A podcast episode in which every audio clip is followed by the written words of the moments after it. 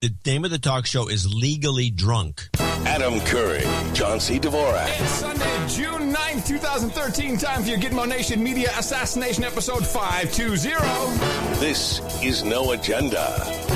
Celebrating the miracle of Swazzlenuff this morning here in the Travis Heights Hideout in Austin, Texas, capital of the Drone Star State. In the morning, everybody, I'm Adam Curry. And from northern Silicon Valley, where it's cold and miserable, I'm John C. Dvorak.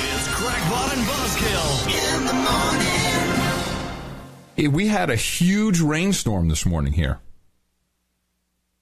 I mean, like just all of a sudden, and, you know, and, and don't you hate it when, yeah, there you go. Don't you hate it when you spend an hour the day before doing things like, I don't know, washing the car, That's oh, that's the jinx. watering the lawn, You can't wash your car. and it's not even my car. It's Miss Mickey's car. You know, she's coming back, so you know. Had to- Oh, so you're making the car. Oh yeah, I, no, I had, well, just not just the car. I got flowers in the house. You know, I got. I'm totally So she's coming. You, she's finally coming. You think tonight? yes, yeah, with a Okay, so little she'll bit be of luck. there tomorrow. Probably. Uh, what's the next flight? What's the, She's going to go through Atlanta. Well, if she, if she gets stuck in Atlanta, that's good news because we have about ten uh, producers in Atlanta who will pick her Lo- up. love take to care party of her. with her.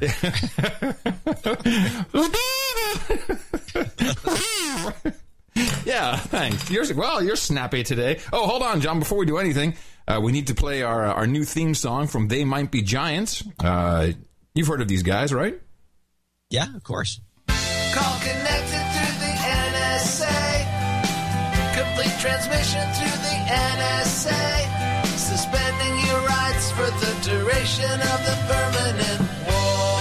I think these guys are so awesome. They Well, you get know, it. They may be giants. yes, it's true. They they really get it. And they had this out. I can't remember. This has been a while.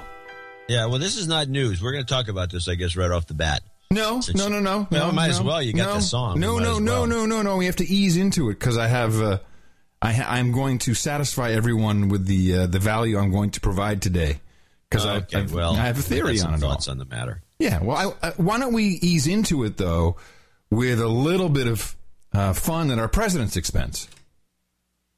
Oh well, uh, I'm always game for that.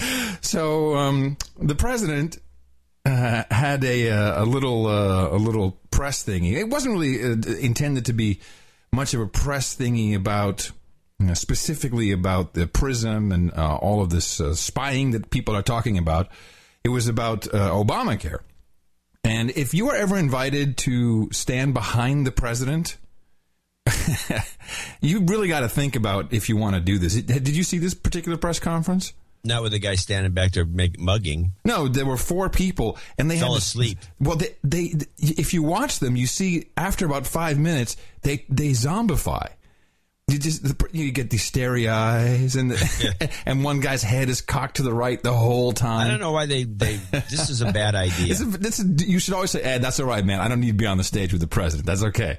I'll just sit here in the audience. So, um, what happened, the, the, right off the bat, it was uh, exhilarating and wonderful to watch uh, because uh, the uh, the stage manager forgot to uh, hand the president his, not just hand the president his script, but to put it onto the uh, onto the podium. And the, and oh, and the president was not happy with this. I mean, he I would say he came close to throwing a celebrity tantrum. And uh, here's what it, what happened. Good morning, everybody. I, I'll- It, it is wonderful to see all of you, and I want to thank everybody who's here. I think there's only one problem, and that is that my remarks are not sitting here. Ooh. People, people this is uh, this is the sign of a man who is very very frustrated and there's stuff bubbling under when you talk like this to your staff and you call them people. And you say people? People? Hello now people. And so and, and ed mcmahon apparently is in the, in the audience yucking it up for him. You know things by on, on by Friday uh, afternoon things get a little uh, uh, a little challenged. I'm going to have a I'm going to uh, uh, answer a question. Uh, so it, interesting that he he knows already he's going to answer a question at the end of the remarks, but I want to make sure that uh, we get the remarks out. People, people what what does that mean to you john when someone does that to the staff Well, it, I think it could be taken as a lighthearted kind of a thing. No, no. I- did he's you see getting it? big laughs? Yeah, but when you no, not the second time, and his face was mad. He was mad. But really, the whole thing, he can't even start. He can't just start to you know ad lib a little bit, just a, just a teeny weeny bit, or say, hey, hold on a second, I'll be right back. Just get off the stage, dude. Where's my script or where are my remarks? This is what it's called now. Remarks. Remarks. Yes, I have some remarks for this movie I'm doing. Oh goodness. Oh goodness. Oh, somebody's tripping. I mean, Folk, folks are folks are sweating back. Did you hear someone said, "Don't fire him"? Did you hear that? It's very, it was a very interesting moment. I felt this. Fo- folks, folks are sweating. Those people. right now. uh, well, good morning, everybody. Yeah, good morning. So we fast forward through all of uh, all of the stuff, and then there's the shill. We we know that there's always a shill who's going to ask uh, a question here or there, but there was only one question and one shill. Thank you very much. Uh, I'm going to take one question, and uh, then remember, people are going to have opportunities to also answer questions when I'm with uh, the Chinese president today. So I don't want the whole day to just be a bleeding press conference, but I'm going to. Bleeding press conference? Is is he now British all of a sudden? And uh, instead of saying fucking press conference, it's a bleeding, or or is there actual blood involved, or what does this mean? That's odd. Right? Yeah, yeah. take uh, uh, Why is he? What, he could have said, sh, you know, start using Scheisskopf and some other terms. Scheißkopf. This is not an outstanding word. no, I'm just saying. He's like if he's going to start swearing in kind of offhanded foreign ways. He should definitely use, he should mix it up a bit, is what you're saying. Yeah. Scheißkopf. Merda. So, so this doesn't turn into a merde. take uh, uh, Jackie Combs' question. Now, Jackie Combs, interesting. So he calls on one reporter, one reporter only, and she is a reporter, and he's he pronounces it Combs, and it took me a while to find out who he's talking about. So the New York Times got uh, got the one. Gee, oh, figure how does that work? Of all the people in the room, the New York Times gets to ask the question, and listen specifically to how she phrases her question. Uh, for the newspaper of record, I would have to say quite shameful. Uh, Mr. President, could you please react to the reports of uh, secret government surveillance of phones and internets? And can you also assure Americans that the government, your government, doesn't have some massive secret database of all their personal online information and activities? Yeah. Is she reporting for a high school newspaper? Wow. I mean, bad. Can you also assure the American people that you don't? I mean, is this leading the witness, or, or, or how does that qualify as an actual question? Can you assure the American people that you don't have some massive database that you're spying on? All you have to do is say no. That was that was whoa, New York Times, huh? Uh, okay, uh, now let's uh, go into. Uh, I have to say, it, it always happens with this guy, but here we go. People pay attention. Uh, you know, when I came uh, into this office, uh, I made two commitments that are more important than any commitment I make. Okay. Do we need to uh, play his oath again, John? is it is it that time where we? I think so, yes. Uh, uh, okay. I actually, uh, I was, I did, forgot to put that in my. Uh, uh, hold on, I'll, I'll have it in two seconds. Damn. So the two things that uh, he promised, uh, you would expect it would be uh, equal to the oath that he took when he was sworn in on his uh, inauguration day. And uh, right, so that's not going to happen. I don't have it for you now. Number one, to keep the American people safe. What? That's the number one thing? That's not that. That's not what it says. I, Barack Hussein Obama, do solemnly swear That I will faithfully execute that I will faithfully execute the office of President of the United States the office of President of the United States and will, to the best of my ability, and will, to the best of my ability, preserve, protect, and defend preserve, protect, and defend the The American people? Constitution of the United States. the Constitution of the United States. So help you God. So help me God. Congratulations, Mr. President. Okay, so so hold on. I made two commitments that are more important than any commitment I make. Number one, to keep the American people safe. And number two, uh, to uphold the Constitution. he forgets a couple things there. How about what happened to protect and defend? Does he think he just has to hold it up in the air? Just like, just put it, every night I uphold that thing like this. Just put it up there in the air. No, Mr. President, nowhere in the Constitution or in uh, Article 2 does it state that you have to defend and protect the American people. Uh, you can um, appoint, you can you can do meetings, meetings with you are the um, uh, the commander in chief, which means you do, you get to uh, do meetings.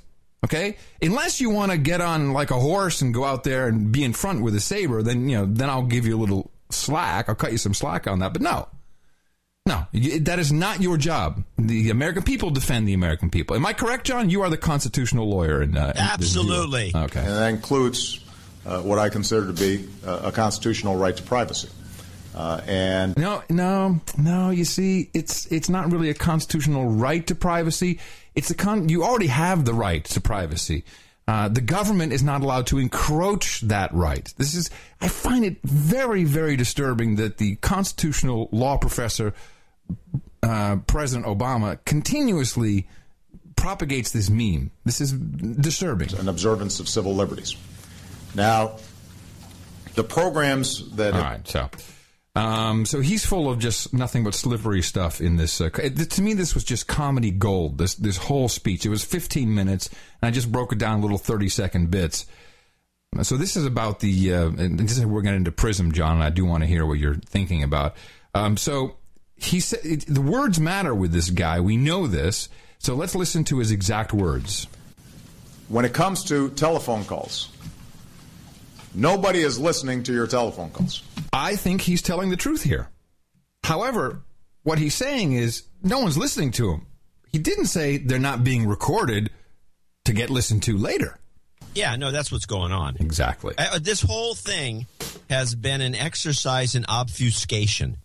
You know, the oh, there's no direct connection. There's no, there's all these, you know, these key buzzwords that have been used Yep. to defend them. Yep. You know, this is out of out of control. Well, it gets a little better when, and I thought this to me, where he uses the, the very same reporter, Jackie Combs, as an example. And I felt if, if he were talking to me this way, I'd be like, Are you threatening me? Anybody in government wanted to go further than just that top line data and wanted to, for example, listen to Jackie Combs' phone call, So that could happen, Jackie. they'd have to go Yeah, back Mike to nodded it too, Jackie. a federal judge. I don't think I like the way you asked that question, Jackie. I don't know. So here it is. Uh, we all know what uh, ben, I think it was Benjamin Franklin. Uh, I'll paraphrase. I have uh, there's multiple versions of his quote, but uh, Benjamin Franklin, one of the great statesmen in America, and a guy who flew a kite in a lightning storm, uh, said, uh, "If you and those who trade uh, security for privacy or privacy for security really deserve neither." And our president, uh, what he said here, uh, really just blew me away. I specifically said that one of the things that we're going to have to discuss and debate is how are we striking this balance between the need to keep the American people safe but, uh, you know, which is not a need, I guess, or maybe it is in the nanny state. and uh, our concerns about privacy. Huh? Our concerns about privacy, John. It's just a concern. Because there are some trade offs involved. No, whoa, no, there's no trade off. There shouldn't be any trade offs. I welcome this debate. Okay. oh, bull. Oh, wait. Uh, and uh, I, I think it's healthy for our, our democracy. I think it's a, That's what got me. It, this is healthy for our democracy, John. Trading uh, privacy for security is healthy. sign of maturity. It's- oh, it's a sign of maturity. Because probably five years ago, six years ago, we might not have been having this debate. and And I think it's interesting that there's some folks on the left, but also some folks on the right who are now worried about it, who Hmm. weren't very uh, worried about it when it was a Republican president. I think that's good oh, Well, that's good. Yes. that we're having this discussion. but I think it's important for everybody to understand, and I think the American people understand, Oh, oh, hold on a second. That's us, John. Citizen A, citizen B. Do we? It, it, we think what? that there are some trade offs involved. yes, I understand there's trade-offs. Yeah, of course. You know? Who?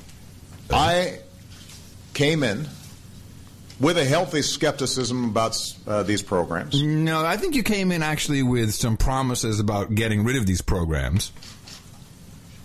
My team evaluated them. We scrubbed them thoroughly. We actually expanded. What does that mean? We scrubbed them.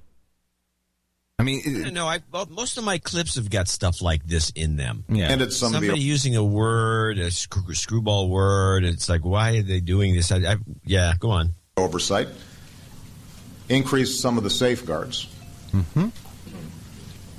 But my assessment and my team's assessment uh, was that they help us prevent terrorist attacks. And by the way, this is something that um, CEOs do a lot when um, when they want to convince people of bullcrap. They'll talk about the team. You know, you, you've probably heard this, John, in a company meeting. Well, my team, you know, the team, like, the, hey, it's the team, man. It's not just me; it's the team. The whole team's behind me. We didn't elect you, team. Okay, we elected you, not the team. So, of weird words, this was and of course I had to look this one up, but th- this is a term when you're talking about breaking the law, essentially, or breaking um, the constitutional law. To use this term specifically was mind boggling. And the modest uh, encroachments Okay, let's look at some analogies of the term modest encroachment. Uh, do you have any, John? Uh, no, but I'm sure you do. No, I, I just had one. I just had one. Like, don't worry, baby. It's only the tip. It's, I think that's that's a that is a, a good analogy of modest encroachment. on privacy that are involved in getting Wait, how do how do can you have a modest encroachment on privacy? Definition of encroach uh, from uh, I think this is Merriam-Webster. That'll suffice. Encroach to enter by gradual steps or by stealth into the possessions or rights of another, but only modestly. So he is admitting to a crime. no, no, well, yeah, that's true. But and, and the way, if you look at the overall possibilities of encroachment on privacy, this would be just that, just a modest, because it's only tapping your phones and listening to your calls. There's no mics in your house. There's no guy following you around. They're not taking pictures when you leave your uh, house. Every one of these uh, as is as one one whole unit. I could go on and on and on, and they don't. They're not coming in and checking your underwear. They're not. People aren't barreling into the house to you know just to sit with you at dinner. It's so mod- there's all these possibilities that they're not doing. It's modest, yes. It's very so, modest. so this only this one little thing, Right. which is tapping your phone and listening in. No, no, no, Uh, no, not record, not listening, not listening, not listening. No, they're not listening No, yet. No, um, but it is an it is an encroachment. So he is in fact admitting to breaking constitutional law. I mean that it, if you take the words by their definition, phone numbers or duration without a name attached and not looking at content uh, that Yet. yeah, not looking at con. No, you don't look at a phone call. You listen to a phone call, or it's transcribed. Maybe that's what he means. That we're not looking at the transcription of it It- Yet. Yet. on uh, you know net uh, it was worth us doing. That's It was worth doing. uh, Why some was other it worth folks doing? You didn't accomplish anything. Oh, it's worth. Oh no! Hold on! No, hold on. No, worth us doing. That's uh, some other folks may have a different assessment of that. All folks who have a different assessment, raise your hand without talking. But I think it's important to re- recognize that uh, you can't have 100% security and also then have 100% privacy and zero inconvenience. That's perfect. I mean, th- Benjamin Franklin just threw up. Just went, oh, dude, I don't know what happened. I just puked all over myself in my grave. You know, th- th- we're, we're going to have to make some choices uh, as a society. uh, make some choices as a society. So he's done. And remember, he was only going to answer one question. And if you watch the video, he leaves the stage, but he has forgotten to address the whole the whole reason behind this coming out, the leak. So some dude just yells out, "Oh, don't show um, uh, the, the leaks, the leaks, the leaks!" And And you know how the president has been when people yell stuff out and he says, I'm going to do one question and one question only. He keeps walking. He just leaves. He doesn't come back. And he, he, he went, you can see him go, oh crap. And he goes back and he's just like, yeah, um, Thank you, guys. Thank you. Oh shit. All right. Uh, yeah. Uh, whoa. I don't. I don't welcome leaks. He forgot to mention this. This is, so they have a souffleur sitting The in the, reporter was a, was a, botched this. He should have let him go.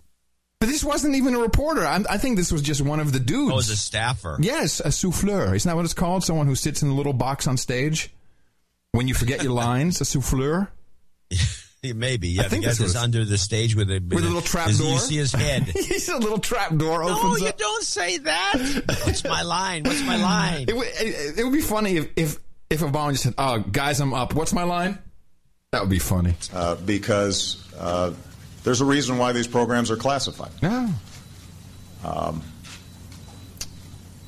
You know, I think I think that there is a, a suggestion that somehow uh, any classified program is uh, a quote unquote secret program, which Yeah. means it's secret. Yeah. somehow suspicious. Yes. But the fact of the matter is, well, yes. Fact of the matter, if you are the most transparent government in history, yes, that's suspicious. in our modern history, there are a whole range of programs that have been classified because when it comes to, for example, fighting terror, Oh, the terror. Th- th- I mean, he almost is saying terror like so George funny Bush is now. that there- we're, he's talking about those leaked documents that got on the net, mm-hmm, right? Mm-hmm. The, the, the five slides of a probably a twenty. well, slide they didn't exactly just get on the net. Yeah, but that's what he's talking Oh, yeah, about. they were planted or whatever, but, Yeah. but it says top secret at the bottom. Yeah. And it has all this other crap on there, which none of it's really, I don't see it, it was secret at all. And I think we've known about this for a long Anyway, go on. Play, play some more of them.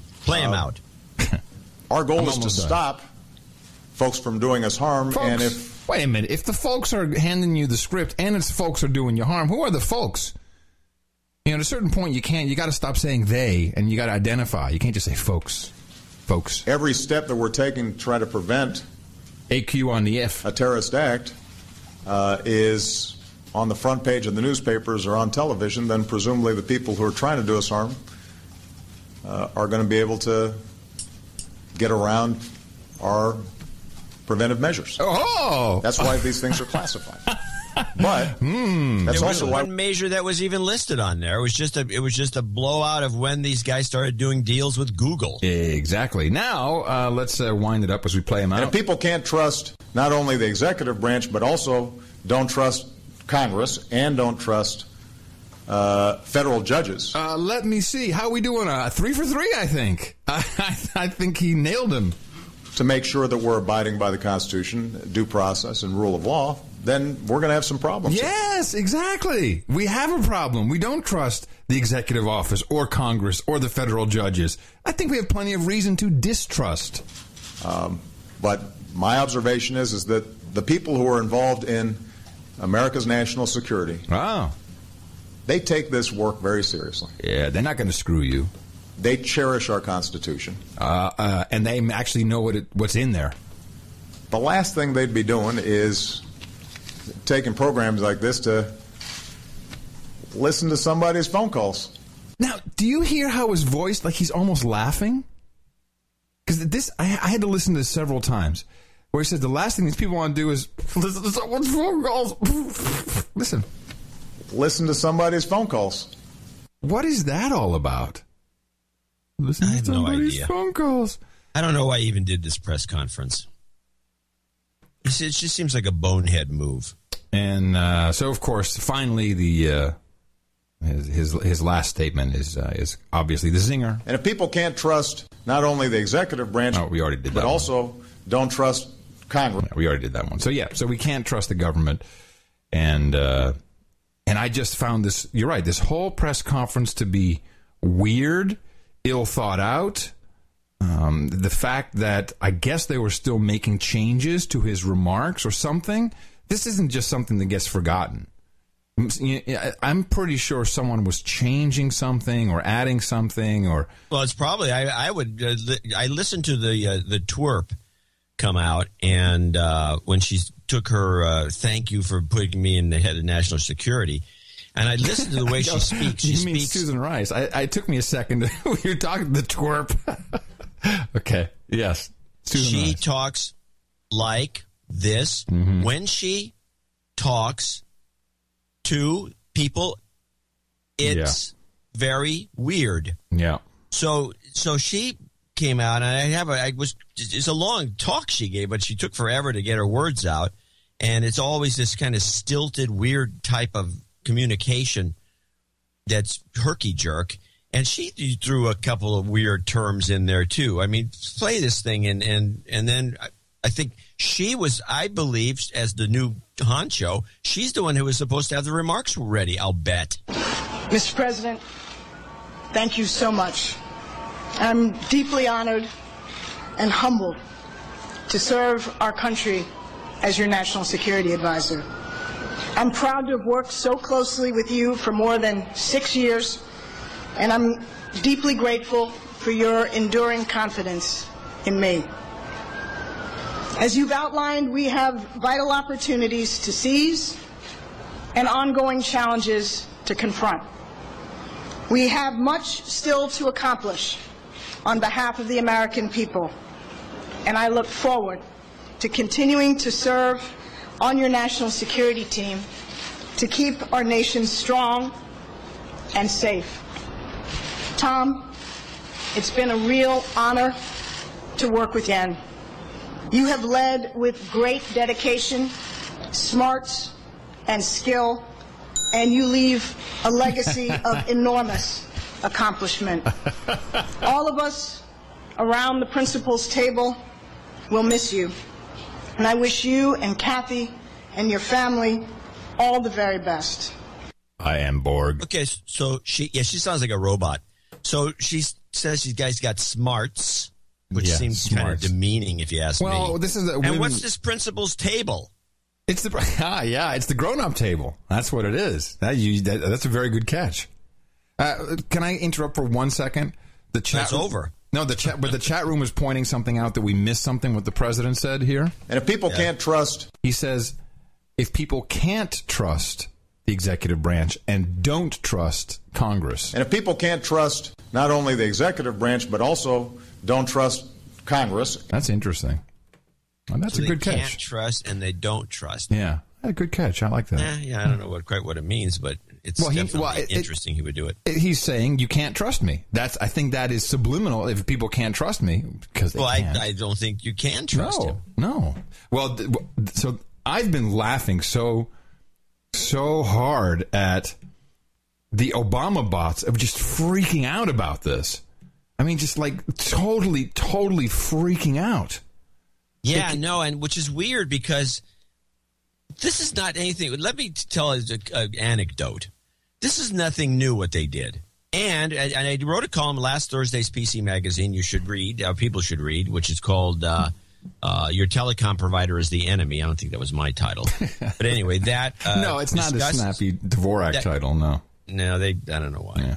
they uh, uh, th- we know a couple of things and we've known a couple of things. That grabbing metadata is nothing new. They, i was shown in the early 1990s when i was in london with the pc magazine uk uh, interpol gave us a lecture on this. And they showed how you can use metadata to to develop personal networks. So you could and they showed an, an example of an italian crime family. And they had all these they had all the same thing that they, they collected here just phone who you called how long the call was for and so you could put all these numbers together and then they ha- had a, a, a network analysis map and they could figure out who the boss of the crime family was based on the way things fell you know fell. And that's essentially all that's been going on. And and this is like not a big shocker to anybody who keeps up with this that we're that we've been doing this. The more interesting thing and i pointed out in the in the uh, column is what the big picture is which is what you mentioned earlier which is the recording of every call constantly and then storing them in these huge database warehouses that they're building around the country. Mostly, I think that monster in Utah, Colorado's got one. So what what's what's uh, fascinating to me though is that I guess even like Leo Laporte po- posted this whole thing on uh, on his Google Plus page where he's just outraged and like I gave you thousands of dollars and you're lying and and, and he, of all people He's he, bitching at Obama for Yes, but of all people, he should know what goes on in the technology world. Let me just play two quick clips because it's so funny to see people like Chunk over there at uh, where is he now at Current TV, who is without a doubt um, he's always been pro Obama. He's, he's he tries to be fair, but he's done a lot of really a lot of defending of the president, and he certainly is more left than right. He was incensed. Well, that's not who we're supposed to be, but that's exactly who Barack Obama is. That's who he is. It would change. He was look, look. People sometimes say, "Oh no, no, no. He, he never promised not to spying on you." Yes, he did. He promised it right there in the 08 campaign. So, like, this is supposed to be a big faux pas, and like, "Oh no, don't do it." He lied. It's not subtle. He said there will be no spying on citizens who are not suspected of a crime. He lied. There, there is spying on all of us, and we are not suspected of a crime. Barack Obama is a liar. Can I make it clear? Like that's like a big thing to say. Oh my god! Wow! He just. so, oh, now, this is funny because they, nobody spoke about the Gitmo thing. In fact, yeah. I have a clip that combines two of these things. Okay. which is the Gitmo thing, which is which, by the way, I, I want to mention. But uh, they got a guy from the National Review on Bill Maher's crappy show. And I'm to, when I play my second clip from Bill Maher, then you know why I said crappy. Mm-hmm. Uh, so here's the Guantanamo clip. This is Bill Maher and Guantanamo. So you get the National uh, Review guy talks about that this shouldn't be news to anybody.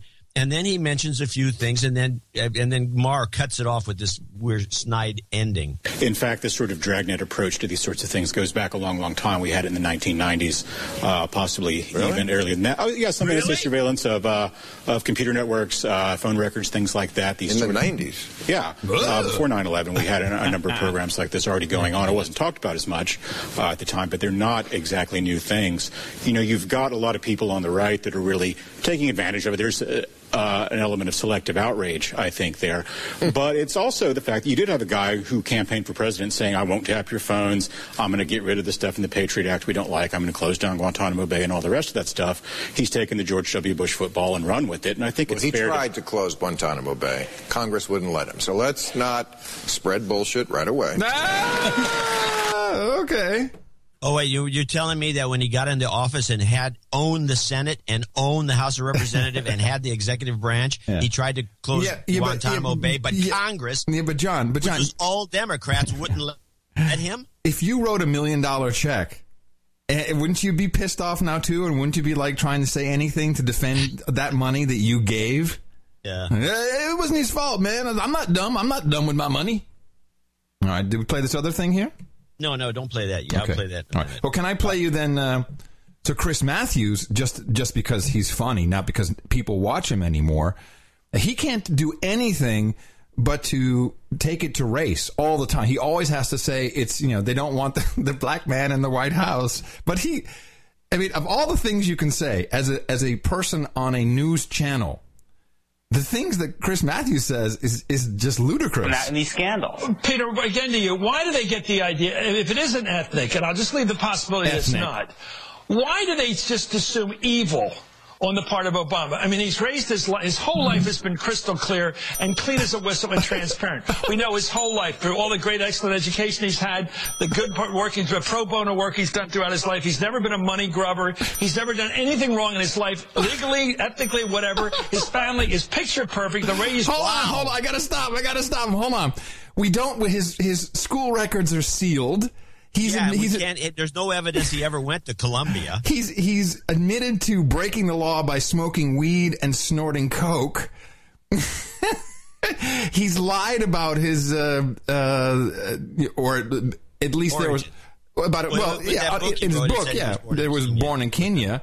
So this, you know, there's definitely smudges. Everybody has smudges to say the least, but to say Not he's according to Chris. clean as a whistle. Anything wrong in his life, legally, ethically, whatever. His family is picture perfect. The way he's raised those daughters, the, the mar- everything is clean as a whistle. And yet they just refer to him as evil. They just refer to him as a. Li- I, just gotta believe it's ethnic with these people. They just got a problem with this guy Ethnic. being president. Ethnic. Well, is there any other evidence to justify why they keep calling him a bad man? Yeah, he's a bad man. Clean as a whistle. He should talk to Ch- Chunk. liar, liar, liar. But and, and um, so Miss Mickey called. Um, So he's the last holdout amongst the lefties. Oh, I mean, even democracy now is all over this guy. I know, I know, I know, I know, I know. Did you, did you so? Chris is the last holdout because he was the first guy who said, "Ooh, it makes my I feel the tingling up my leg." That's what he said. yeah, of course I remember. He loved the man so much. Um, Got a man crush. Miss Mickey, uh, I called, uh, spoke to her um, Friday or Saturday, and anyway, and uh, so she told me what's going on. I said, you know, people are freaking out here. She says, well, what? And so I told her the story about, you know, because that really hasn't. It's only now starting to really pop in the in the press where we have a culture here in America where people, yeah, you're seeing it. I, I'm getting messages from people saying, "Man, you were right. This, the guy's the same." And of course, Huffington Post literally took a picture that was one of our uh, album art pieces of work and put under it George W. Obama. I mean, literally took what we used, God, two years ago, maybe. I'm sure they just did a Google search with images and it came up with it, and there it was. And so you're seeing the um, really, truly, the Obama bots just freaking out. And so I, I tell Mickey this, and she says, oh, "This is fantastic." I'm like, "What do you mean?" It's like everyone she says, "No, this is great." Because now people are good. This is going to be great for the show. People are going to wake up. They're starting to figure things out. I said, "Well, that's a very positive uh, way of looking at it. I, I, I think that's great." And I subsequently went, "Okay, I've got to find out what's really going on because this cannot, this cannot be the truth. This cannot No. be happening." I have, I think I've, I have a theory. If you want. Well, want, let me finish with what I was discussing earlier, which was Sure. this column I wrote, which discussed the, you know, we already knew about this this network analysis thing. It's been going on. Like this guy said, the '90s, which seemed to have stunned Bill Maher's, and I've I've seen the the demo in the '90s, and uh, but what's going on now is this collection of. Uh, and it, you have to listen to the end of this this thesis. The collection of all phone calls all the time into this, and like Obama says, nobody's listening; they're just collecting.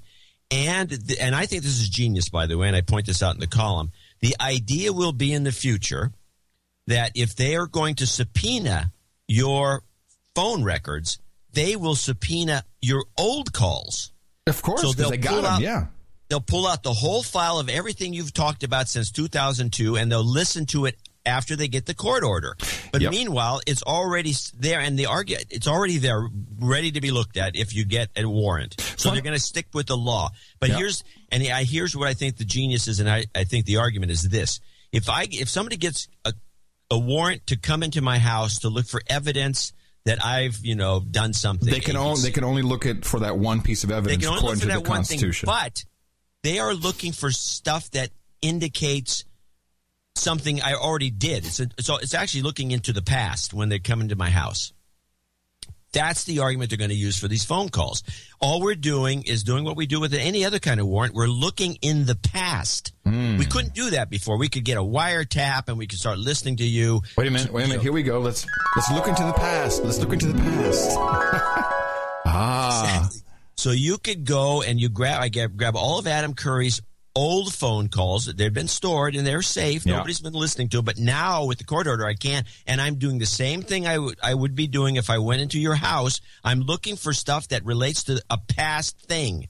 That's exactly what this is, and they're going to get away with this. Everybody's calls are going to be recorded forever. Yes, it's safe. It's going to be there. It's not going to be you know listened to but casually. Although that could happen. By the way, You know, can't overlook that possibility. this is the this is the. Um, You'll hear this now because I noticed this as well. You will hear people talking about getting a court order to go and listen to them, not to listen to wire. It's the, the word is no longer wiretap. It's go and listen to your calls.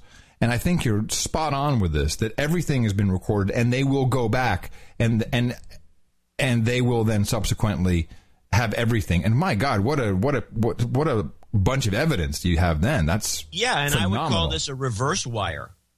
Ooh, like it's a post crime.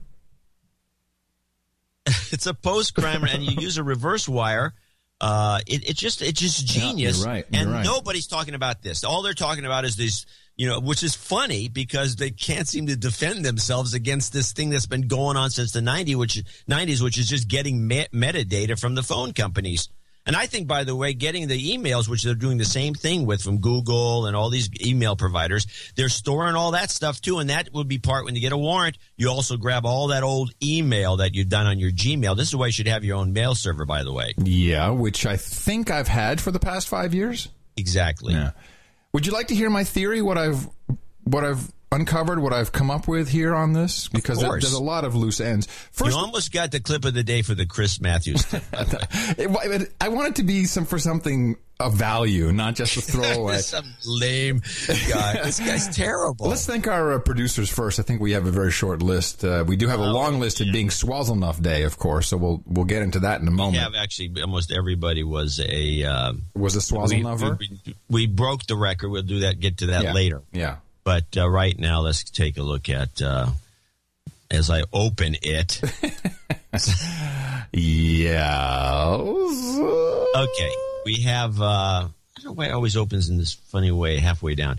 We have uh, one executive producer and one uh, associate executive producer for show 520. No 520 club members. Sir Craig of Manamana Phenomena. in the UK. Dorothy and Lillian, he addresses us. Finally, I Properly. found the comment box for my PayPal comment. I finally found it. Okay. And the irony is I have nothing to say except to request some job karma and a dash of travel karma on the side for my upcoming holiday. Absolutely, Sir Craig of Phenomena. Thank you very much from Dorothy and Lillian. You've got karma. Thank you for And- addressing us properly by our proper names, Dorothy and Lillian. And then we have uh, Henry Reese of Nagoya, Japan, who I thought sent me a note. I don't recall an email, so maybe No, no, it came in the, uh, the PO came box. in the mail. Hmm, okay. Well, I'm sorry. Uh, uh, No, that's not that's not sufficient. 26660. I have to go downstairs and dig around, but I, You need to I brought the notes up, but I don't see his. when you come to school, you need to come prepared. Maybe this is it. No, this isn't it. I mean, you know, the dog ate your homework. Oh, wait a minute. Uh huh. See, I'm not giving up that easy. Oh, okay. No, the, the hold on a second. Holding on. Well, um, holding on. I'm still holding on. Maybe I'll play some Harry Reid while we're holding on. right now, I think we should every just everyone should just calm down and understand this isn't anything that is brand new. It's been going on for some seven years, and we've tried um, often to try to make it better, and we're, we'll continue to do that. Calm down, slaves. Resume normal activity, says Harry Reid. What did he even say? He said, "Calm okay, down, he said, calm so down." uh, um, I was looking at last week's notes that I brought to this desk. Make a Sunday donation. I don't like the short list of producers. I'm uh, donating 26667 to get me halfway to knighthood. Dear John and Adam, Henry Reese from Gitmo Nation Teetering. Teetering. Yeah, teetering. As in ready to collapse. Ready I to guess. collapse? Yeah, I guess. On the edge. Very nice. Living here on a broken income in Nagoya, Japan. uh, Adam, Yes? stop with the Joe Biden president routine. Why? I don't know. He doesn't say why. And um, may I point Maybe out? it's scaring him. May I point out that a number of people uh, sent in and said, "Here's what happened with Gerald Ford." Uh, Gerald Ford became uh, president, was never elected, and what happened is so uh, Spiro Agnew uh, had to leave uh, because he was caught cheating uh, or taking a bribe. Then President Nixon uh, said, "Oh, you know what? Why don't I bring in this guy, Gerald Ford?" Then Nixon got impeached, or he, you know, left during his impeachment. Gerald Ford became president. First time a man became president who was not elected for any office. So my theory could actually No, I thought Gerald Ford was a senator or something somewhere. He was. Mm, no. Yeah, book of knowledge. Yeah. Oh, let me see. I have. I, I actually did look it up, and uh, here we go. Uh, Oh, it's so hard to read the book of knowledge. Uh, but a lot of a, a, a number of people uh, sent this to me. I don't think he was, uh, darling. See, on October 10th, Agnew reside, pleaded no contest to criminal charges. House of Representatives. Okay. He's a House member from 49 to 73. Long haul Okay. in the House. Right. But he I was not. it was but a- he. But he. wa- But he. The point is, he was not elected to the executive office, and certainly No, not elected no. to be president. No, it was a fluke. But you said he was never elected to an exec any. Anything. I'm sorry. Right. Well, maybe he was Boy Scout leader. No, it's in the 70s. He was still in the House. He was pulled from the House. But what's interesting is uh, House Speaker Carl Albert said we gave Nixon no choice but Ford. So you know you can smell, you can smell it. Some kind of setup there. And of course, he was a, a, a boob. Yeah, actually, he was considered really a good uh, House member. Oh. Not a boob at all. Well, Anyway, let's get back to the letter Yes. from our friend in Yes, Japan. Please. Uh, John, I also heard stories of candles burning down many fine old houses during my hippie days in Eugene and Portland. Okay. Yeah. They need some karma, a de-douching, and a noodle guy. A noodle guy. Well, yeah, the noodle guy. the noodle, the whole noodle kid clip. Yeah, I, I'm always game for it. Okay, uh, you caught me off guard here. You know, let me see. Where's the? I have a noodle laugh. Uh, I think I have that. Let me see what this. Mm, I don't know. I don't think I do. I have the do I have the noodle kid? What was that? I don't know. I'm look. I'm you're you're catching me off guard with this. You're like, oh, now we need the noodle guy. I don't. Let me do the karma and the de-douching first. I mean, de-douche first. Uh, You've been de-douched. You've got karma. I didn't know you would. There was there was no. No, uh, we, we'll give him the noodle guy when you find it. I, f- I- Anyway. I, I feel bad. I don't have the noodle kid ready. Yeah, I always thought it was at the ready. Uh, so anyway, those are executive and associate executive producers for show uh, four five twenty. Uh, and by and I want to thank them and remind people that we do have a show coming up on Thursday, and we need uh, continued support. Dvorak.org slash na. Yes, indeed. Here's your noodles kid. Well, like I described earlier, there are two fundamental classes that are just a plain fact in society.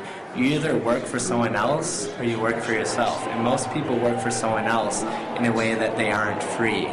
Um, you don't really get to decide your work. For example, I work at Noodles, a restaurant, and basically it's a dictatorship there. Um, we're told exactly what we're going to cook, how we're going to cook it, what time we're going to get there, and basically, if they don't like what they're doing, they try to tell us what to do. If we don't listen, they get rid of us. And so we don't, we're not able to actually cooperate in a way that we make decisions together. I try to convince my, my fellow employees that we should have a union at Noodles so it's a source of power to, to start with. And then I think in terms of the bigger picture, when you look at revolutions, the way that you actually get rid of any sort of dictatorship um, is by having workers take control of the place where they work. Would your plan, your vision for Noodles, sure, would it include the owner? What capacity would he be granted? owner- if the owner wanted to cooperate with us as an equal and provide his skills that he had, we would definitely cooperate with him. We'd have to abdicate his position as being an owner and controller of us, and he would have to recognize that we we run Noodles together, and basically, if he doesn't want to cooperate with us, he's against us. There you go. the owner's against us. They make it. They tell us what we have to cook, man. And if we And don't they tell us what do time it- to come in. Yeah, this is bad. This is dictator.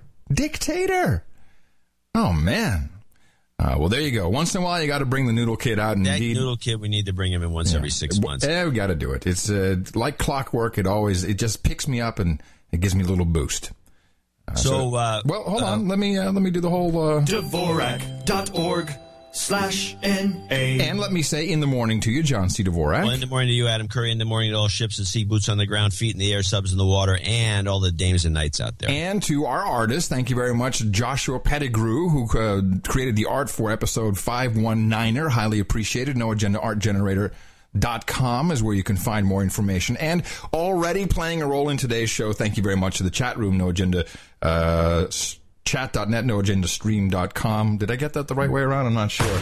And you out there, please continue to propagate our formula. Our formula is this we go out, we hit people in the mouth.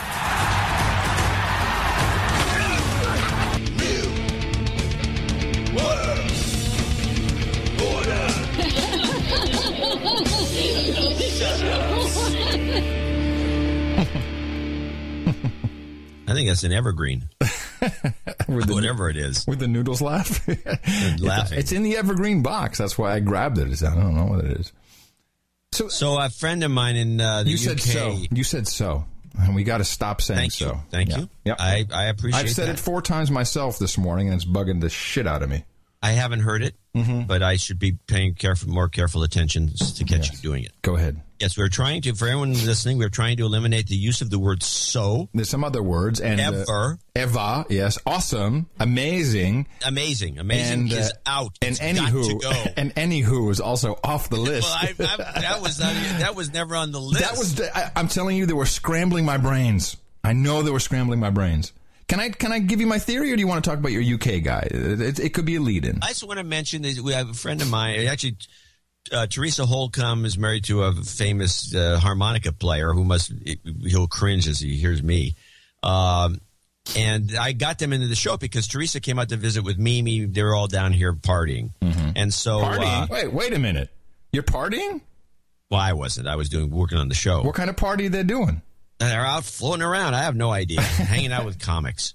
Oh, Teresa's a comic, Ah. and and Mimi used to produce it. So anyway, s- I said so again. Yep, I, I caught it the second time Yeah, though. that's all right. It's hard. It's hard. It's very hard. Yeah. It's very hard. It's going to be a tough one. Yeah. Uh, I noticed that Obama was saying the fact of the matter, the fact of the matter, the fact of the matter. Right. We've broken ourselves of that horrible Yes. habit.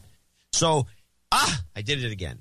Anyway, uh, Just don't. Tra- mm, mm, okay. Yeah, it's hard. It's hard. I know it's hard. Teresa Teresa said that that Mitt was a conspiracy, turning into a conspiracy nut, uh, UK style. Who's uh, Mitt? So Is said- it her husband? You mean?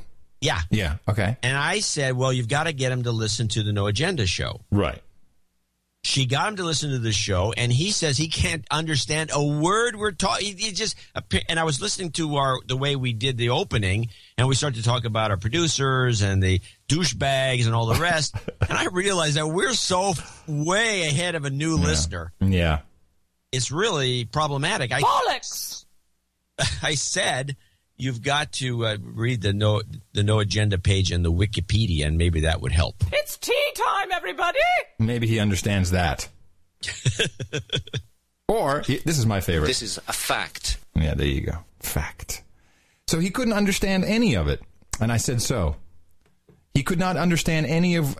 Did he give up? Did he? Did he get into it? At a certain point, you Well, you do understand Thursday what's going on. So he hasn't given up yet. Okay. Well, let's try this on him. Maybe this will work. I'm 11, and even I can spot a douchebag. His, his daughter seems to understand it. That's his daughter. Yeah. Yeah, cool. I like it. That's a good jingle, by the way. I like that one a lot.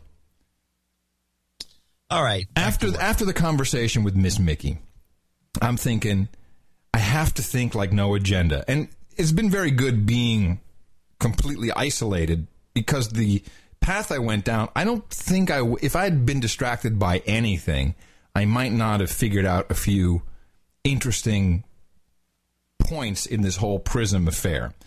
The main thing, as a no agenda producer, and I put myself in the in the listener's chair, and our listeners are producers. It was all a little too easy. You know what I mean? It's just I felt the same way. Okay. It, it looked rigged. yeah, a little rigged, and I'm like, at, at least And and here's another thing: when you're doing these slides, why at the bottom of that of these slides it says "top secret"? and let's And face it, found th- that to be a little weird. let's face it, they need some templates or something. The If PowerPoints running- are if you're horrendous. doing a PowerPoint presentation, generally speaking, especially to a larger group, would you put all that crap at the bottom? I don't think so. I think that was just a distraction. okay, so you had the same feeling I had. And the journey really started for me with an interview on a podcast. Um, uh, oh, I feel stupid now. I forgot the name of the podcast. Well, the, the guy who was being interviewed is Ray McGovern. And Ray McGovern was an analyst for the CIA during the uh, Kennedy administration. And you know, he's a blog, and he, he's a blogger now. Essentially, he's retired, and he's on the program because he wrote this article called "Doubting Obama's Resolve to Do Right," uh, wherein he essentially calls the president a wuss. And I'll get to why he called him that in a moment. Um, so here's just uh, like I think thirty or forty seconds of part of. Are you okay? Yeah, I'm okay. That was a weird sound. Huh. Uh, here is uh, part of what kind of got me onto, uh, and this this is a, a an anecdote that I found very interesting. And I know from a good friend who was there when it happened that at a small dinner with progressive supporters, after these progressive supporters were banging on Obama before the election, why don't you do the things we thought you stood for? Obama turned sharply and said, Don't you remember what happened to Martin Luther King Jr.? That's a quote. And that's a very revealing quote. The other thing is, I've always been kind of shocked that when he came into office, not only did he not prosecute the torturers, or the kidnappers, the people with the black prisons, or the even the people who uh, violated our Fourth Amendment rights, he left them all in place. And you know, I suspected at the time, and now I'm pretty convinced, the president of the United States is afraid of the CIA. So, oh, I said it. I really like that where he said the the president of the United States is afraid of the CIA, and this makes sense um, in our general thesis that we and we've been saying this for what? Yes. Well, since the first election, since Obama first got elected, we knew there was a feud. Well, not just a feud, but even Ron Paul said. Actually, I looked for that clip. I couldn't find it. Where he said, "Look, the CIA is taking over. they're they run, They're running the joint. What? They took they took it from you. it's been scrubbed. they scrubbed it. Now, in, in, in his article in this, uh, and by the way, I have uh, an outline uh, for in the show notes, which is not just an outline, but also indented. And every, this whole story I'm about to tell you, you can go and follow the steps and see if I went wrong or see if you like what I came up with. Uh, so you can do that after the fact, uh, 520.nashownotes.com. So in this article, he says the CIA is messing with Obama's head. And, and this is where he contradicts our initial theory and says the hecklers are put in place by the CIA to show Obama we can get to you at any time. I'm like, wow, that's well, we've very... had this thesis too. I think we there was a number of incidents where suddenly something crazy happened, which was that sort of thing. I, I can't remember the details, but we've spotted this this trick a couple of times. But uh, but this has been happen. This, ha- this has been happening a lot in recent memory. Um, and so you take into account the president saying, "Hey, man, I don't want to be Martin Luther King. I don't want to get shot." Uh, and that he's afraid, and then the CIA possibly, and I th- and I think it's more likely than it's scripted um, the way we talked on the last show. But we certainly have discussed, and I think it seems more likely this is a way of saying, "Oh, you know what? We can get anyone into anywhere. Oh, by the way, your wife, here we go. We've got people right in front. So whatever you do, we got our eyes on you." And I'm like, okay, that makes sense. Now, how do I bring this into uh, into Prism? First of all, the CIA runs everything. Now, the feuds we, without doubt, have um, identified and have played many different uh, anecdotes of people saying the CIA they hate all the other intelligence agencies. I'm pretty sure that they would love to get one over on the NSA. So let's presume for a moment this may be an the NSA has been uncooperative, very uncooperative. We've noticed this. We've we re- reported this. I don't know for years now. The NSA is, and they're arrogant. Now, what if we could make the president look bad? At the same time, distract everyone from the true bad actor in the cyber world. I'm not talking about phone calls, but in the cyber world, so that we could really continue our massive surveillance program without anyone, and of course, hiding it in plain sight, without anyone suspecting what we're doing because everyone's focused on something else. So let's, oh, crap, I, I did it.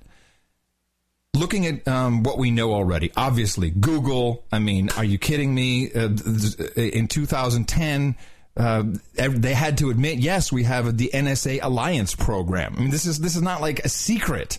This has been out there for years. Uh, Google and the NSA have a department. They have a, a joint venture discussed in mainstream media. Even uh, the court, um, the courts upheld the um, uh, Google's denial and the NSA's denial of uh, a Freedom of Information Act request that they could keep it secret. So, th- so this is this is new. Oh, and by the way, we do all remember that after 180 days, the government has the right to read your email anyway. I mean, this is. Did, we forget this, this all a, of a this sudden? This is the biggest joke there is. Right? Did we forget this all of a sudden that this has already been out there? Yeah, and if your email is over 180 days and, old, and it's stored on on, a, on an email service, any service, any any of them, the government can look at it without a warrant. Now let's look at. Uh, let's just grab one. Let's look at uh, Facebook. So Facebook, we know that Facebook has one of their venture capital founding funders was In-Q-Tel, which is uh, which is the intelligence agency's venture capital fund. And person of the year 2010, Mark Zuckerberg, Time Magazine. Oh, how quickly we forget. I've pointed this out to a couple of my Obama bot friends who are like, "How is this possible?" I said, "Well, let's just read your leftist propaganda and the relevant." Uh, uh, paragraph from this article from it was and we talked about this on the show that no we one talked picks about up on this, this numerous times. the door opened and a distinguished looking gray haired man burst in. It's the only way to describe his entrance, trailed by a couple of deputies. He was both the oldest person in the room by 20 years and the only one wearing a suit. He was in the building, he explained, with the delighted air of a man about to secure ironclad bragging rights forever, and he had just had to stop in to introduce himself to Zuckerberg. Robert Mueller, director of the FBI, pleased to meet you. Are you kidding me? The, we did, did, did, did no one see this? paragraph. Yeah. Is it, so yes, the FBI is is and that it was there. put in there for code. I mean, that, that was put in the article so everyone would that was in whatever circle that was being transmitted to. Oh, okay, we're Right. good. We're good now. We, we're in. What we're seeing is Silicon Valley freaking out now because of course they they they they cooperate. It's all part of the sharing program and they're all and, and I I truly believe John that they are they've been taken off guard. They're like, "Whoa, wait a minute. You're accusing us of what?" So they're all very careful with their little wording and we don't give you direct access and all this stuff. By the way, did you see Jeff Jarvis uh, uh, defending Google? No, Jeff Jarvis is a Google stooge. You might as well just work for him.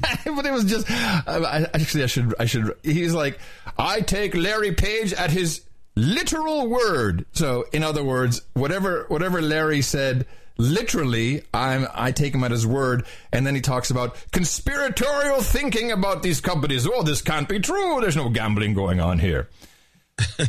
okay.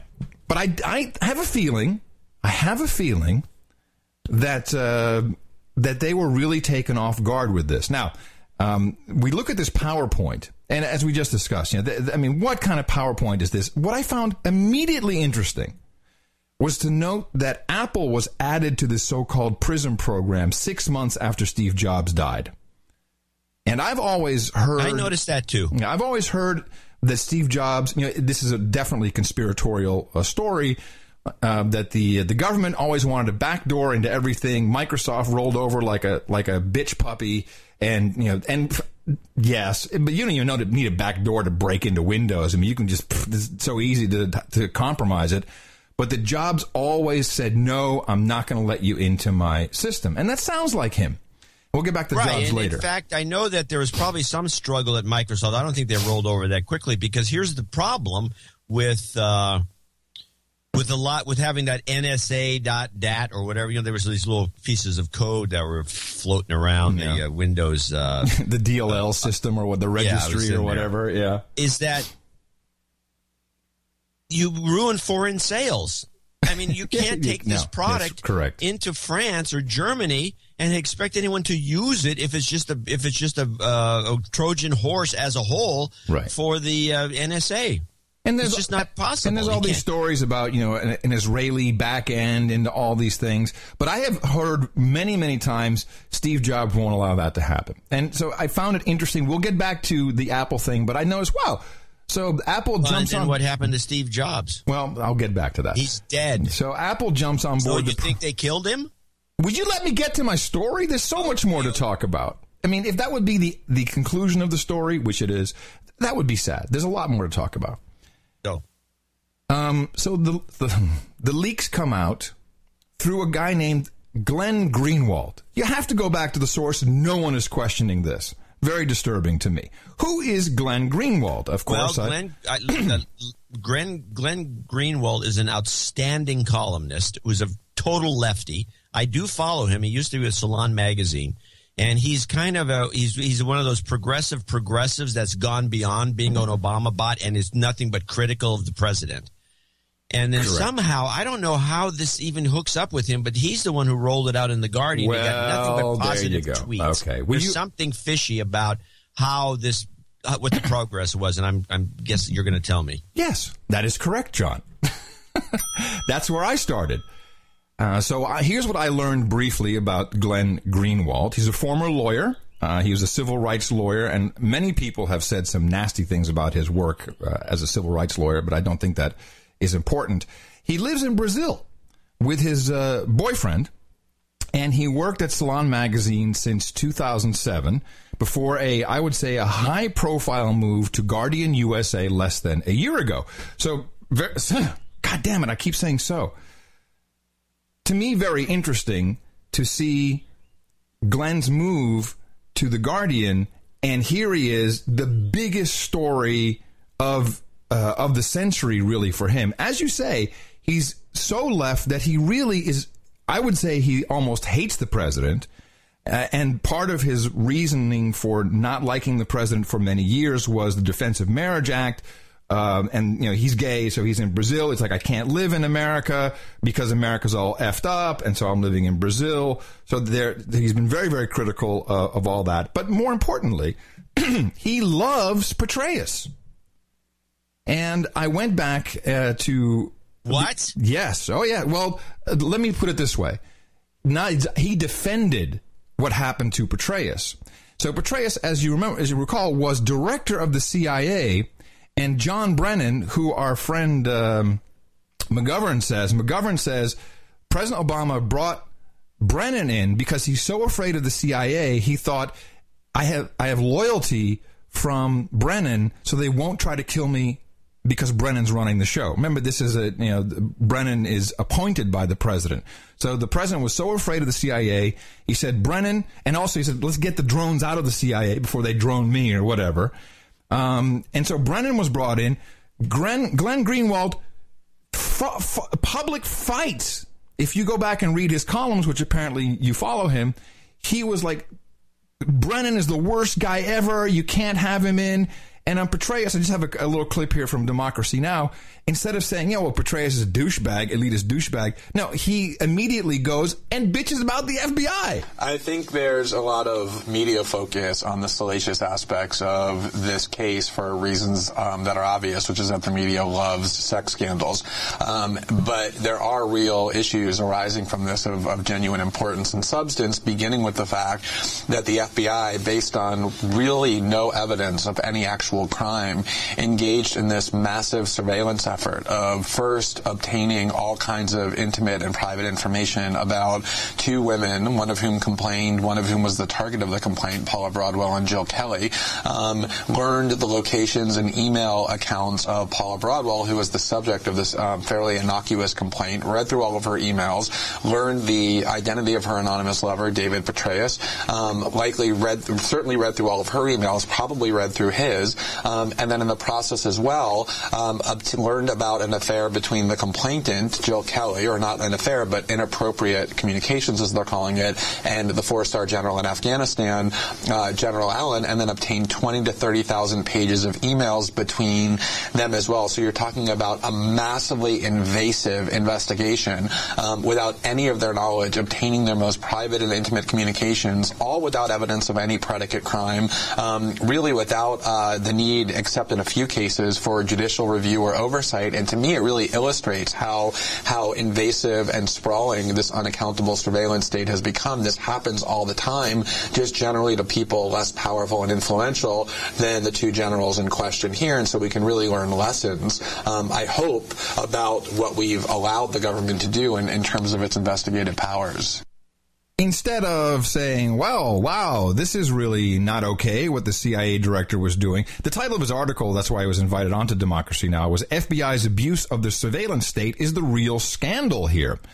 Uh, regarding John Brennan being picked as CIA chief, uh, he wrote, Brennan's appointment is crossing multiple lines that no Obama supporter should sanction. So he was very much against that. Very much. Uh, so I I believe that he is possibly uh, compromised, uh, and that's not the first time you'd hear about the CIA using people in the press or writing Well, stories a lot of for them. for the CIA. So the I'm press. like, okay, m- maybe maybe this is you know maybe there's something to this. Now, um, uh, so Glenn Greenwald. Now we have friends, by the way, inside uh, all the alphabet letter agencies. Uh, we have NSA challenge coins. You know, but I've never received anything as cool as this. I mean, this. I mean, getting a PowerPoint like that. I mean, that's that's. I mean, I mean, I mean, wow. I mean, we don't get past the gift shop. But Glenn Greenwald in the New York Times says the leak came from quote a reader of mine who was comfortable working with me. The source, Mr. Greenwald said, quote, knew the views that I had and had an expectation of how I would display them. I'm thinking, really?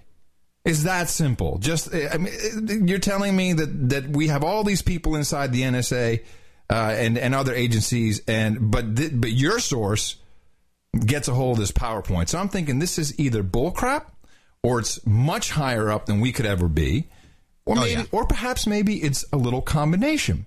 So now I'm going to look into Mr. Greenwald's history as a journalist.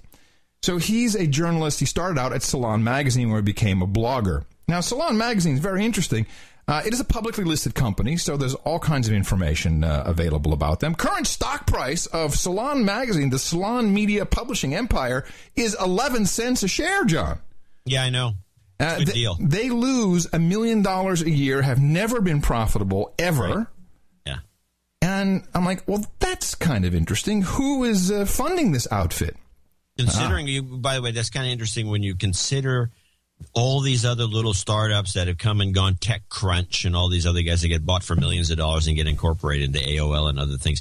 Salon has always been, never been uh, up for grabs. I find that actually peculiar, but go on. They, well, I, coming from a uh, a corporate a hole shill background, I also, particularly when it comes to funding companies, I also was like, well, how does something continue to exist? They've got to have some sugar daddy, someone who is paying for this. And if they're paying for it, then there's a reason for that as well. So there must be some, there's got to be something behind this. Uh, so it has been unprofitable throughout its entire history, all this public knowledge. Um, but since 2007, two board members, including the chairman of the board, have been funding the company with approximately three to four million dollars a year. These two gentlemen are John Warnock and William Hambrecht. Would you are you familiar with these names, John? I know these guys. Yes. William Hambrecht is, of course, uh, one of the founders of uh, one of the largest Silicon Valley uh, venture capital companies. And John Warnock is uh, the CEO, I believe, of Adobe. Chairman. Chairman. Chairman of Adobe. Uh, and, and all this information is in the, the show notes. And Bill Hambrecht's daughter, I might point out, is the president of Salon Magazine. So, you know, that's a good hire right there. So if you think about for a second, all of the companies that were mentioned in the PRISM document, all the companies that could compromise data that's centrally located, what is the one company that really is inside the CIA and the NSA and the FBI that has its products used every single day? That is Adobe. And that is prim- primarily Adobe with their uh, Reader, Acrobat. And when uh, they have this thing called F Secure, which is to uh, redact uh, PDF files. PDF files, there's, so, there's such a black box uh, uh, PDF by itself. But let's, of course, look at um, what we all think of uh, outside of you know, the creative suite of Adobe. We always think about Flash. Let's go back to the dead man talking to me. Dead man being Steve Jobs, who refused to put Flash into iOS. And he wrote a letter uh, in 2000. This was not long before. It was uh, 2010, I think, or 11. He wrote a letter called his thoughts on Flash, and he outlined a number of reasons why he didn't want Adobe in iOS. Third, there's reliability, security, and performance. Symantec recently highlighted Flash for having one of the worst security records in 2009. We also know firsthand that Flash is the number one reason Macs crash. We've been working with Adobe to fix these problems, but have persisted for several years, and we don't want to reduce the reliability and security of our iPhones, iPods, and iPads by adding Flash. And if you read now, headline from the Register from uh, June 9th, that would be today, maybe it was yesterday, maybe it was the 8th that this came out. Uh, Steve Jobs' death clears way for Adobe CTO defection. The CTO of Adobe has just left to join Apple, and there is some question uh, whether maybe Flash will come to the iPhone, which I'll get to in just a moment. Now, we know that Flash has been doing, it has been a security risk.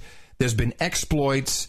Uh, it, it, you know, it's been accused of phoning home. It's also on every single computing device, pretty much except for the iOS platform. It truly, most guys who are, uh, who are uh, security conscious that I know, uh, sysadmins won't run it. They refuse, like, oh, I can't watch that video, which is why Steve Jobs, I believe, said no Flash. Uh, that thing's a mess. But maybe he knew a little bit more. Maybe he knew that that really what Flash is is it really is a true spying mechanism. It can access your camera, your microphone. It can do all kinds of things. Flash cookies are really very persistent, very hard to get rid of. And who uses these things? The advertising world. So I'm thinking to myself, if Adobe truly were evil and Adobe wants to get this document out and make all the competitors look like horrible people so they can go on their merry way and really aggregate the data of the people, not go in and sift it, but, but really get the data directly right off your computer, which can be keystrokes for all I know. It could be anything. Flash is very, very sophisticated, but it's a black box. We are not, we can't look inside of all of it. Of course, you can't have Flash just dialing home. People would catch on to that. But what is the one thing in this entire conversation that everyone just dismisses offhand? Will advertising networks track you? Yeah, well, I guess it's a good trade off. Why wouldn't um, Adobe acquire an advertising network? Well, as it turns out, Adobe acquired something better, which is a company which was uh, funded by uh, our friend uh, Warnock's buddy, uh, William, Omniture. Omniture, which they bought for $3 billion, Omniture is the statistics system of the advertising industry. And Omniture is a company that was started by a guy called Josh James in Utah as a part of the Church of Latter day Saints, i.e., the Mormons who have the largest database of human beings on the universe or in the universe.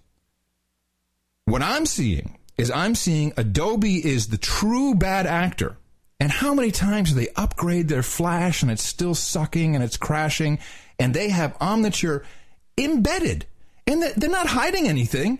They're tracking you. Oh, and you and most people go, oh well, you know, it's, uh, it's just advertising, obviously, you know, whatever. We don't really know what the data is that's being sent back, but it's there, it's open, it's free and clear. Omniture tracking.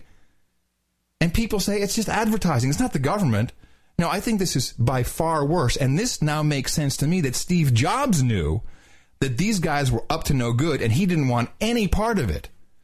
Now, of course, none of this would make sense unless you could also really put this on all iOS devices. And here's where I think Apple is now on board with the program. We've got Tim Cook, who probably doesn't have the same scruples as Steve Jobs. And you need to know that Adobe acquired a video ad platform called uh, Auditude. They're uh, just recently 120 million dollar acquisition, and they and and they immediately uh, turned this around, and you can't um, buy ads with them, uh, not as far as I can tell from their website, but they've turned this into Adobe Primetime. It's called Project Primetime. It's a video platform, and it will now come to iOS. It will work on everything. This is what the CTO guy is coming to do, and it essentially has Flash built into it. And they they were at NAB making deals with every single broadcaster, and they will become the streaming video provider of choice because they're going to give it all away. And now they have successfully put in the true true spying mechanism into every single computing device on the planet, sucking that data out right in plain sight, going back into the databases, and they have huge data centers through Omniture, and that's that's the company that you need to be afraid of. And that's the company that the CIA, maybe the NSA, but I think these guys, they'll sell it to anybody. We know the Mormons, they sell their database to ancestry.com. That's, you know, it's, they're just selling it. So there's nothing sneaky, and that's why Google and Yahoo and Microsoft are like, what? What? They were taken off guard because they have no idea what's happening. But these guys, these guys, directly tied into Glenn Greenwald, directly, they are the ones that are behind this. Well, a couple things. It's I like the way you piece this together. You'll be getting a call from Glenn Beck because uh, you put you you you threw a lot of stuff into one thesis that looks like it makes sense, except a couple of little items. One, the uh, these companies that you say were caught off guard. It was curious that they all had pretty much the exact same wordage to their denials. Uh, and I don't think they all called each other. Say, what are you going to say? What are you going to say? That doesn't detract from what's no, happening. I'm not saying that, but it's, I don't think they were as caught off as much guard as you as you might imagine. But to I mean, call me Glenn Beck is a huge insult after I'm I did all sorry. that work. I, did, I didn't call you Glenn Beck. I said he'd be calling. Oh. Well, you, I guess you were saying that I, I did it like Glenn Beck or something, which is insulting too. That's not meant to be. Okay. Um, I play the weasel words for data capture, and I, I think there's a couple of little things in there that I would at least want to bounce off. The U.S. National Security Agency and the FBI are tapping directly into the central servers of nine leading U.S. internet companies. That's according to a report in the Washington Post. It comes in the back of Britain's Guardian newspaper, claiming Washington is collecting telephone records of millions of Americans. Google, Apple, Yahoo, and Facebook have in statements denied the government had direct access to their central servers. Microsoft said it does not voluntarily take part in any government data collection. Like say two things. One, be reminded The Guardian was in direct cahoots with WikiLeaks, but not like they took WikiLeaks and published it in their newspaper. No, we now know, and it's been published everywhere, that The Guardian would then call up the State Department and say, hey, we're going to publish this. Is that okay? Well, no, could you take that out? Could you take that out? Okay. Yeah, right. So the New York Times. Right. And but if you truly, if you want to really, instead of having to go, yes, of course, of course, this is taking place with these companies. But if you really want to have the information of everybody, it's a pain, no. I'm not going to argue this. I, I, what I wanted to point out is Microsoft's comment, which was now has been lost to, to the history, but uh, where they said they don't voluntarily do anything, which means that I think that there's some other program in place which is forcing them to do stuff. Since they use the word volunteer, uh, meaning they don't wrap up Correct. the data and Correct. send it in. But but this is but this is this is the point that you made earlier. This is not news. We know that they're doing this. We know that this has been going on. We know that the FBI is in, in Facebook. We know that the NSA is in Google. But this is all peanuts. That's my point. It's peanuts and it's distracting from what's really going on right in front of our noses. I wish they would get rid of Flash. Flash, when I was doing the X3 show, Joe Engo went on to a rant about how Flash w- and talk about the, the cookies you can't get rid of. Mm-hmm. It does all kinds of stuff you can't get rid of. There's nothing you can do when when you get a whatever it is that they that you might get planted through Flash. It's impossible to get it off your machine. And Steve Jobs knew this. He knew they were up to no good. He had a, pen, a very famous for hating a lot of these kinds of people. really getting into big feuds with guys exactly like this. Exactly like this. And I think for these reasons, and how many truly elite superstars, super rich people do we know that still die of cancer today? Not a lot. If you look at the cancer rate amongst the citizens, how many, besides Steve Jobs, who else of super elite status, way up there in the echelons, has died of cancer in recent memory? Yeah, there's, there's Hugo Chavez, another enemy of the state. Give me another Yeah. one. Exactly. Well, they would all be enemies of the state. Yes. Well, Steve Um, Jobs was an enemy of the state. So, but I think I think you've got an interesting thesis, and I like it. But I it doesn't detract from Way my to- way to backpedal. Prediction. Way to backpedal, dude. it doesn't detract from my prediction some weeks back that once they got these scandals going, they were going to pile on to get rid of Obama. And I think that this you can't ignore that this is part of that. Well, we also uh, in this. Uh, it, uh, it's funny. Did we not play that? Did we not play where the president said that he would probably uh, he he might be gone by the next three and a half years? Did we play that piece? No, you didn't play it. You have it. yes, I have. It's at the end of this clip. I think. Let me And if people check. can't trust not only the executive Yeah, branch, it's at the but end of also this clip. Hold don't on. trust Congress and don't trust uh, federal judges. It was very weird. I'm I'm, I'm actually amazed I didn't play it earlier. Constitution, due process, and rule of law, then we're going to have some problems here. Um, but my observation is is that the people who are involved in America's national security Let me see if I can roll this cherish forward our little bit. Constitution. Forward. And by the way, with, and uh, after that, I will be a private citizen. Here we go. Oh, And I suspect I went too far. uh, privacy issues. I I will leave this office at some point, sometime in the last next three and a half years. maybe earlier. I don't know. Could be sometime. Maybe next year. Maybe next month. Well, maybe. Uh, there's two interesting clips that are also floating around that seem to have been regurgitated into the into the net to give uh, to pile on Obama. And one of them, i- I got the two here. Then they- they're floating around. I didn't have to do any digging. I didn't have to do go to C-SPAN. They're just out there. Uh, which is the one where Laffer lies to Congress. You can play that. Okay. So what I wanted to see is if you could give me Uh, this is is this Laffer or Clapper? Who is Clapper. Okay, I think it's Clapper. Okay, no, no, it's Laffer, the new guy. This Oh, is Laffer. oh, it's the new guy. a yes or no so wait, wait, wait. That's why this is a this is months ago, and this is White in one of those committee meetings. Do I play now? Yeah. So what I wanted to see is if you could give me a yes or no answer to the question, does the NSA collect any type of data at all on millions or hundreds of millions of Americans? No, sir. It does not. Not wittingly.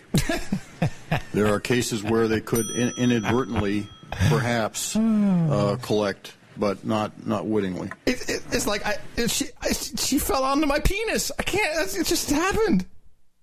So he's done.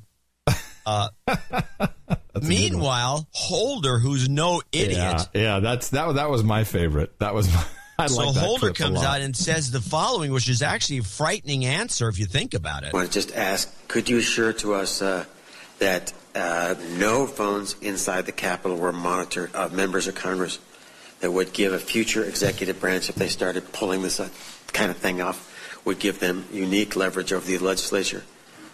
Uh, with all due respect, Senator, I, I don't think this is an appropriate setting for me to discuss um, that issue. I'd be more than glad to come back uh, in a uh, in an appropriate setting to discuss uh, the issues that, that you have raised. Oh, you didn't get you didn't get the, the last part where the, the senator says uh, no. The appropriate answer would be no.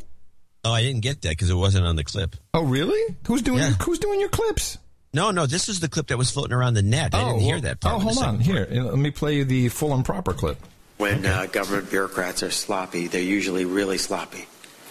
I want to just ask, could you assure to us uh, that uh, no phones inside the Capitol were monitored of members of Congress that would give a future executive branch, if they started pulling this uh, kind of thing off, would give them unique leverage over the legislature? Uh, with all due respect, Senator, I, I, don't think this is an appropriate setting for me to discuss um, that issue. I'd be more than glad to come back uh, in a uh, in an appropriate setting to discuss uh, the issues that, that you have raised. But I, in this open forum, I don't I do not. I would I, uh, I would uh, interrupt you and say the correct answer would be say no. We stayed within our lane, and I'm assuring you, we did not spy on members of Congress. that would be the correct answer. Yes, no, that is the right. No, exact, we didn't spy right. on you, but of course, he did. Yeah, obviously, that's what yeah. the, that's what the answer says. Yeah, he obviously great. did. It's great. It's great. I love it. So uh, yeah, well, things are going uh, downhill as we speak. The uh, the McLaughlin group had uh, a guy on from The Economist, and someone told me who was that that said that to me the other day said, well, this story is so big, it's even in The Economist. I'm like, yeah. Potential for abuse, but there is no reality yet. It's got to be. And of course, it's a a, a British guy uh, from The Economist uh, who's uh, who's on the McLaughlin group. He has a different different reality of uh, than we do here in America. Watch very closely. Right. The potential is great, because but I agree with Eleanor. The reality what's is the, not. What's the Economist saying about this? Look, I think that you're right. You, you know, you had the choice. You say, is it shocking or is it an abuse of privacy? Well, you know what? It, it, it is an abuse of privacy, but I don't think it shocks anyone. I mean, if you think about it, if, if someone says to you, did you know that the American government pays attention when someone in New York makes a phone call to a known jihadi in Pakistan, and if that flashes up, they then track it.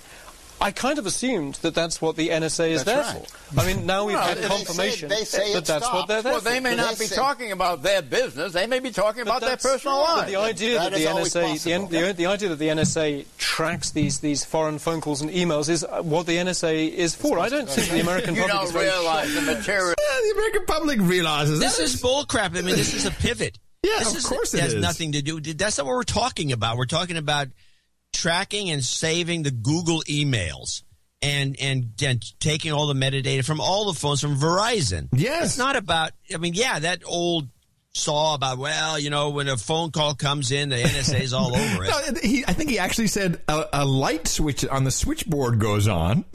like, beep, beep, beep. Oh, oh, oh, we've got a Pakistani it's like, it's jihadi like winning calling. a jackpot on a slot machine in Vegas. The way Pa- he makes it Pakistani sound. jihadi calling. Oh, we better check this one out. That's what we're for here at the NSA. Uh, so we are being duped in uh, a number of things. I, I, I believe Glenn Greenwald is a shill. Uh, I believe that he is uh, compromised by the CIA, um, that he has uh, published these documents which may not be, uh, may or may not be authentic. I believe that he has published them uh, under the auspices of uh, Adobe and Omniture uh, to make and maybe he might not even know that he's doing it. He may think that he has the scoop of the century, uh, but I I think the connections are close enough uh, that this is made to obfuscate the word you used earlier, the true spying mechanism that is taking place. And when Adobe Primetime comes out, I encourage you not to install it. It'll be hard because they're going to have all the primetime, all your shows, all your favorite celebrities oh, I got to install the software, man, because it's, uh, it's got uh, it's got all the celebrities on it, all the sports. Oh, it's going to be a bit. Going to have everything, and it's going to be almost free. Another free trinket we hold in front of you. It's shiny and glistening. Don't worry, just install it. It'll all be perfect.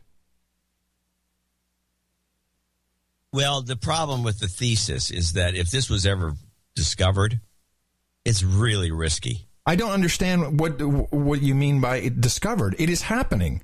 No, you say it's happening, but you don't. There's no evidence that, that these guys are phoning home or spying on you, you using know, the you, flash mechanism. Hold on, you you you seem to misunderstand what I'm saying. You, this is you didn't get it.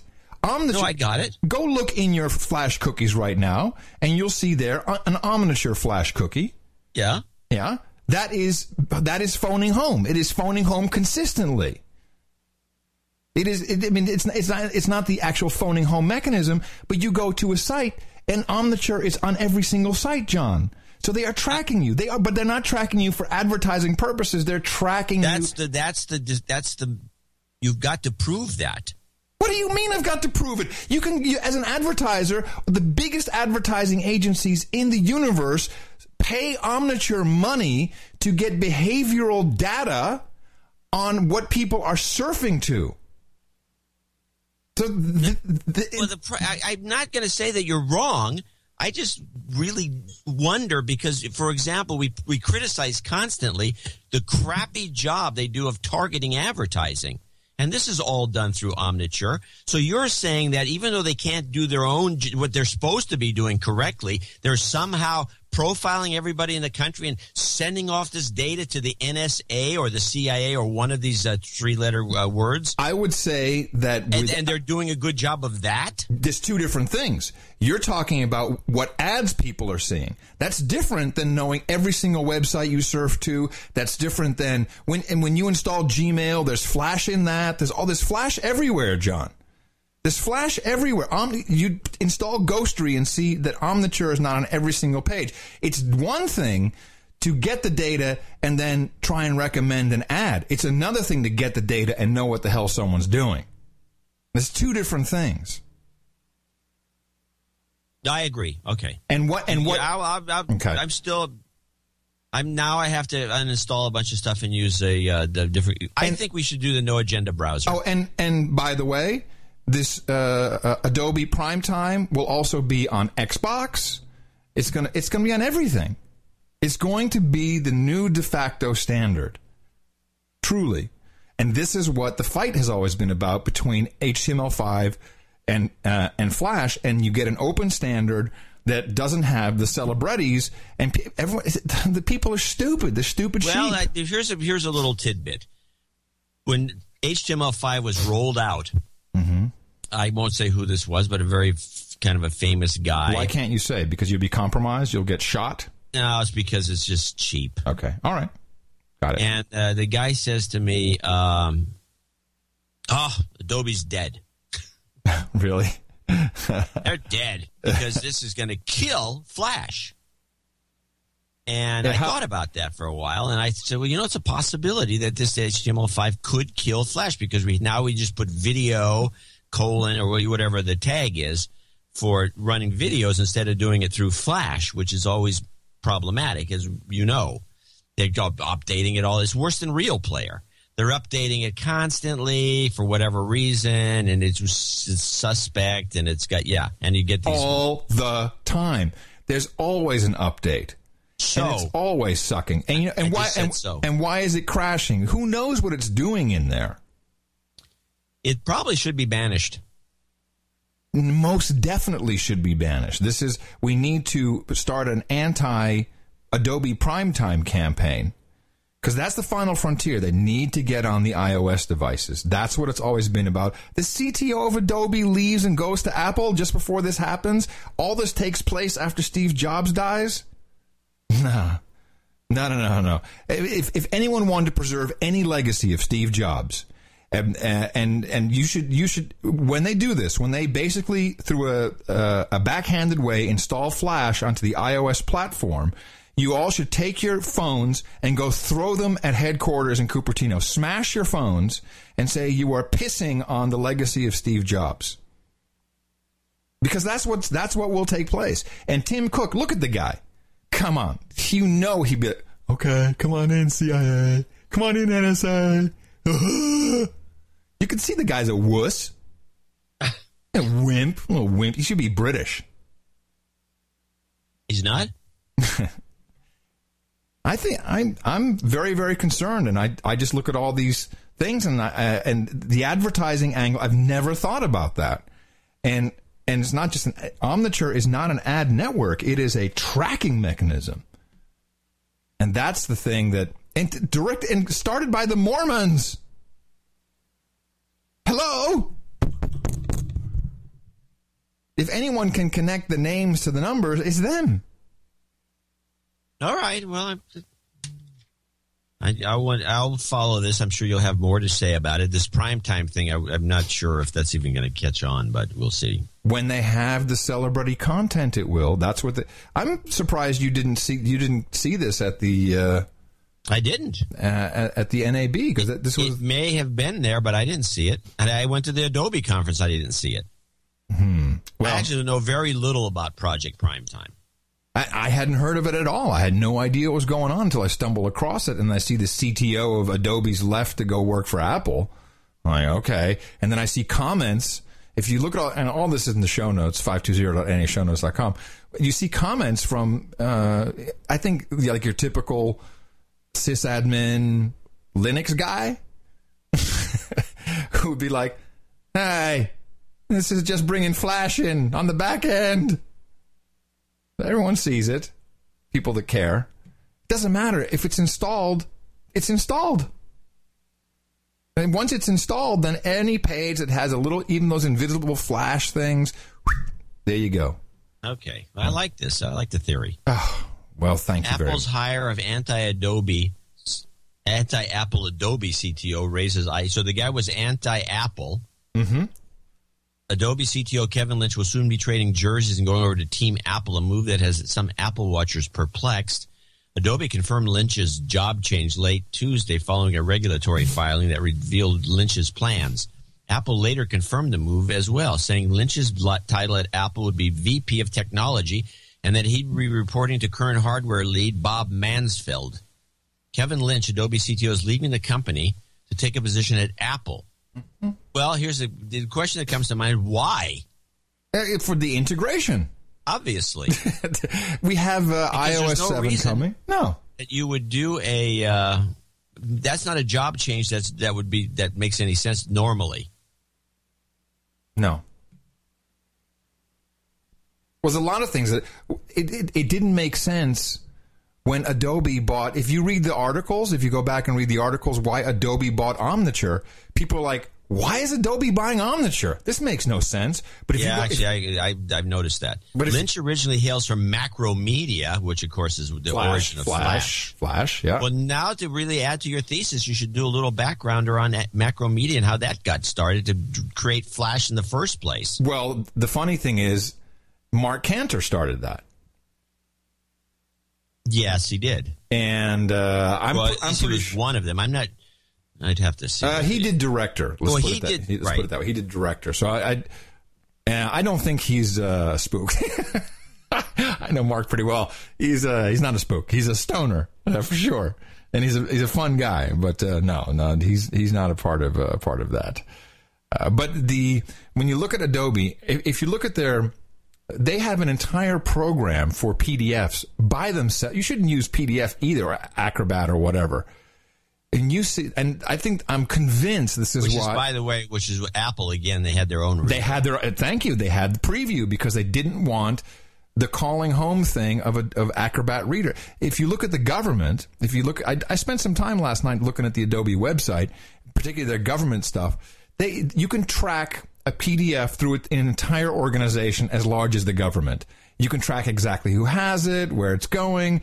They have this thing called EchoSign, which is for legal documents, which you. Um, there's a couple of competing products, but Adobe EchoSign is uh, used for contracts uh, in the commercial world. And the minute you sign that and click it, it's talking back. It's calling home. It's definitely calling Adobe. Uh, this is a known fact.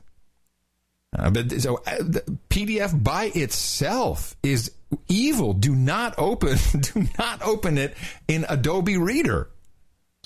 Macromedia created Shockwave, which was the forerunner, The precursor. of, uh, precursor. Yeah.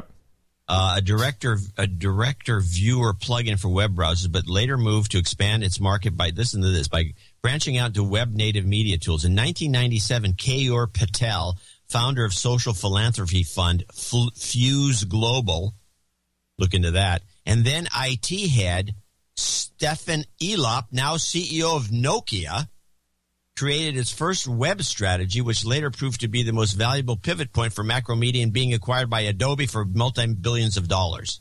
Yeah, it's not like this is. Yeah, it it I. It, they're not making the money off of sales of director. Okay, Adobe makes a lot of money. They're not making it off the sales of uh, uh, Photoshop. Anyway. very interesting. Actually, the history of Macromedia on the Wikipedia is worth reading.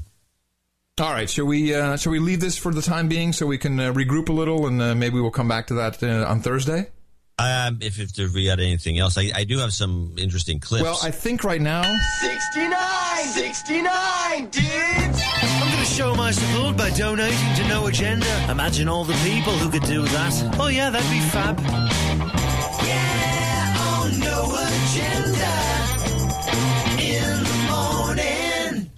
And before we uh, get into the Swazenoff, I do want to thank uh, Greg Davies, who is the creator of the 60, 6969 jingle. oh, great.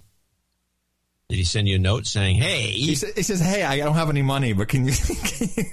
but I created your jingle, so yeah." Uh, we do have some donors for show uh, 520. Let's get to the earlier ones, which is Patrick Oberum in uh, Australia, $111. He wants to thank us for the stunning analysis. Dan Goodsall, UK, think it's, I think it's $100. God Godsall, God Godsall. Godsall, sorry. One O, not two. Been a boner for a few months, but after three great shows back to back and after countless sightings of 33, I knew it was time to donate to the best podcast in the universe. Doing a media degree in Cardiff, it's mind blowing how stupid people are to the propaganda the BBC is shitting out. I often get called crazy or a conspiracist. It's like a breath of fresh air when I listen to the show. He needs, uh, he wants to give all the fellow Welsh no agenda listeners some karma. They need it. I agree. They can. They You've deserve got it. karma. Joe the Dish Slave, uh, Sir Joe the Dish Slave, I believe, hundred dollars. Brian Williams, Streamwood, Illinois. I, I did want to point out. He said that this is a modest encroachment on his wallet. Yes, it's a modest encroachment. Uh, Brian Williams, uh, Streamwood, Illinois. He's he was figuring out our show in advance. Yeah. he should become an artist. Streamwood, Illinois, seventy three seventy three. Christy Ha- Hamlin. Seventy three. Oh, 73 say, yeah, well, he didn't give us our, his call letters. No. Baton Oh, wow. Rouge, the red bat in 71, 71, 69. Uh, Sean and Christy and their 20 month old human resource Christopher were hitting the mouth a couple months ago and now offering value for value. It isn't much because we're very poor, but we hope to keep our, hope our donation buys us a 69.69 plus two to the head 71.69. so I don't know whether I should count this because we, our record is broken today and everyone's taking part in a historical event, which is historical event. Okay. it is Yeah. 74, 69, 69 Oh, man. contributions we have to thank. We'll know- And before we do that, though, Bert Barton's in uh, the Netherlands uh, is in for 70. So here we go. Ready? Well, hold on a second. So you're telling me that the whole world will be upside down tonight? This is going to be just one big Swazelna fest. It's, it's phenomenal. Uh, and, and Miss Mickey's coming home tonight too. So yay! 69! 69, dudes! Lead off, uh, the people who helped us out with this uh, little uh, uh, promotion. Uh, Marco Strauss in Ithaca, New York. Uh, Adam Johnson in Plymouth, Minnesota. Alexander Schulzberger in parts unknown. Anthony Leone in Catskill, New York. Blacklisted News, and apparently the town's blacklisted. Brian Doherty, who we've uh, should have a city, but he doesn't. Braid, uh, Bra- Braden, Braden, Braden Kier in Langley, Uh-oh. British Columbia. British Columbia. Oh, oh, oh. He does have a message. He says, "Fuck the chat room." Uh, Brian Pollock, Pollock, or Pollock in uh, Overland, Missouri. Or Pollock.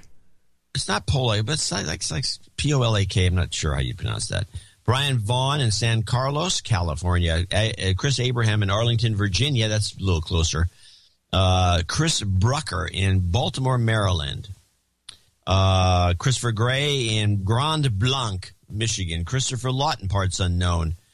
Rain Stick Sherry. hey, Rain Stick Sherry. She has a birthday today. That's, that's Rain Stick Sherry right there. We'll give her a birthday call out. Yes, we will. She loves painting to the best podcast in the universe. Aw. Isn't that nice? Uh, Craig Kuttner in Norwalk, Connecticut. Uh, Danny Baker in Morristown, Tennessee. David Smith in Ashford, Kent, United Kingdom.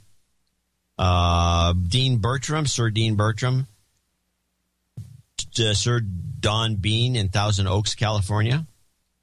Eric Olson, parts unknown. Gary Howell in Houston, Texas.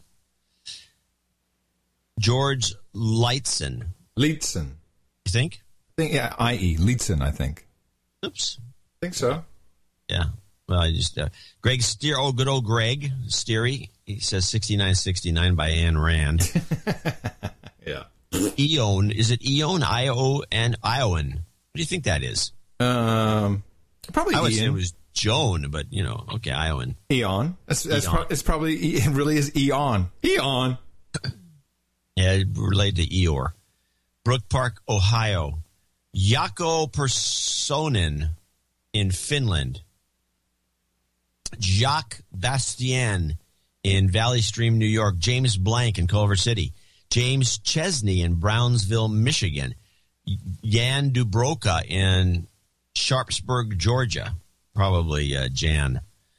Jesse Nelson in San Antonio, up the street from you. Jim Reed, uh, Irvine, California. Um, uh, Uh, Jim, I'm sorry, Jim, no. John Reichert in. Uh, we were supposed New to say. Invictus, but don't don't worry about it. And Eric's got to read the notes. Uh, John Reichert in New Orleans, Louisiana. John Blitt in Calgary, Alberta. Jonathan Jackson in Chattanooga, Tennessee. Joseph Gaz in Wilmington, Delaware. Joseph Richards in Kalamazoo, Michigan. Joseph, Sir, Joseph, Sir Wills in Palm Bay, Florida. Karen Selzer in uh, Lagrange, Lagrange, Kentucky. Uh, Keith. Uh, by the way, Invictus has a birthday. It's not on the list. It's not. It's not highlighted in yellow. Okay. Keith Buchler in Covington, Louisiana. Uh, Larry Peters, geez, in Arlington, Texas, down the street from you. Lawrence Franchek, Sir Lawrence, actually, uh, in Danville. And I'm going to try to scroll down without this thing skipping. Like it Mine is non skipping. Mine is doing quite well. Apparently, there's a code that you can put into the spreadsheet, and it won't skip. Ah. So I think the code has been installed. Lawrence Franchek, Sir Lawrence, we just got him. Uh, Mark Bodiford in Spanish Fort, Alabama. Matthew Thomas, uh, Bruner, Missouri. Matthew Why Windadal. Wind, Windadal. What do you think? Vernon Hills, Illinois. Melody Mann in Rheingold, Louisiana. Michael Miller, Sir Michael Miller in Tiburon. Baron Michael Zelina, parts unknown. My, uh, Miguel De Leon, and down the street from you in Houston. Uh, Nikola Nikolov in Northborough, Massachusetts. Miguel is in Austin, uh, actually, really down the street. Not Houston. No, I did I, I said Houston. I thought I said Austin. No, you said Houston. I did. Yeah, you know the the whole joke of down the street from me is like a little old now. Is it is? But Yeah. he isn't he down the street? Not when he's from Nikolai Houston. Balba in Bradenton, Florida. Uh, Sir Snakes, Snakes, Sir Pete. Have a ball with the prism thing. Make sure to emphasize how the rest of the world politicians forget to freak out about this. uh, Peter P- Pucky. Pu- Pookie. What do you think? Pukey. It wouldn't be Pukey. There'd have to be an E in there. I like Pukey better. Ba- Bowmanville, uh, Ontario. Good. Ray Metz in San Diego. Richard Garrett in Thunder Bay, Ontario. Uh, Rick, Rick Gibbs uh, in Woodbury. Robert Gold in Toronto. Robert Hegedus. Isn't he a sir? Spring, Texas. John Jordan, Evans, Georgia. Ray Couture in Billings, Montana. Not related to the other Couture, I wouldn't think. Sam Leung, Baron Sam in Toronto. Scott Albrecht in Windsor. Seth Griffin.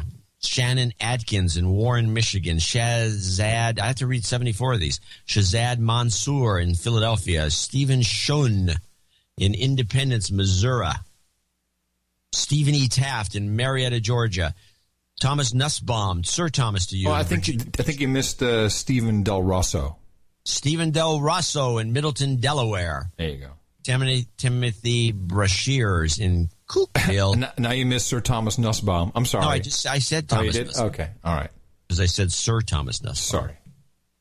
Uh, Todd Brink in New Berlin, Wisconsin. Todd LG in Katy, Texas. Victor Gregg in parts unknown. David Bierce in Altoona, uh, Iowa, and that concludes our. Uh, we got in- 69, dudes! Now, there's a couple things here. We have this is the record 74, but there may be some make goods that show up in in a, in a revised spreadsheet. And anyone who came in after midnight, you you didn't get in on this, and that's a, quite there's maybe 10. But we're going to hold the record at 74 until the next six This nine. thing will be done. This this has to end.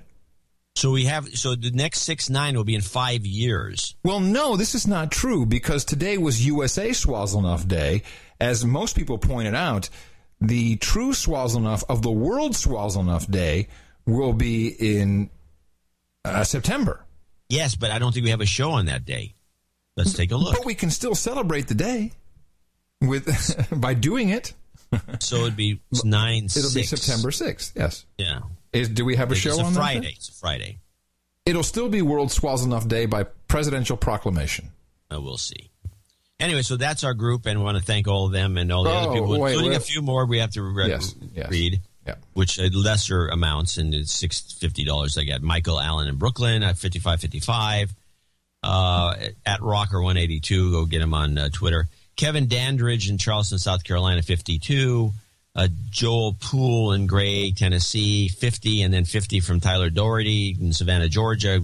Great town, by the way. Mark Tanner, Whittier, California, and Keith Gibson in Holly Springs, North Carolina. Says the Uh. show's been great lately. Uh, shout out to the Shill in Chapel Hill. And Vincent Farrell, who you skipped. I think this spreadsheet needs uh, changing because it's difficult for you. I, I didn't say Vincent Farrell in No. San Bruno, California. I don't think so. No. Okay, well, he's, I said it now. yes. You did indeed. Hey, well, good showing, everybody. Thank you very much. I, I made a personal plea this time for uh, Swazilnoff, and um, it's a good Swazilnoff indeed, uh, particularly since uh, uh, Mickey will be home. She will not get stuck in Atlanta. She will be home.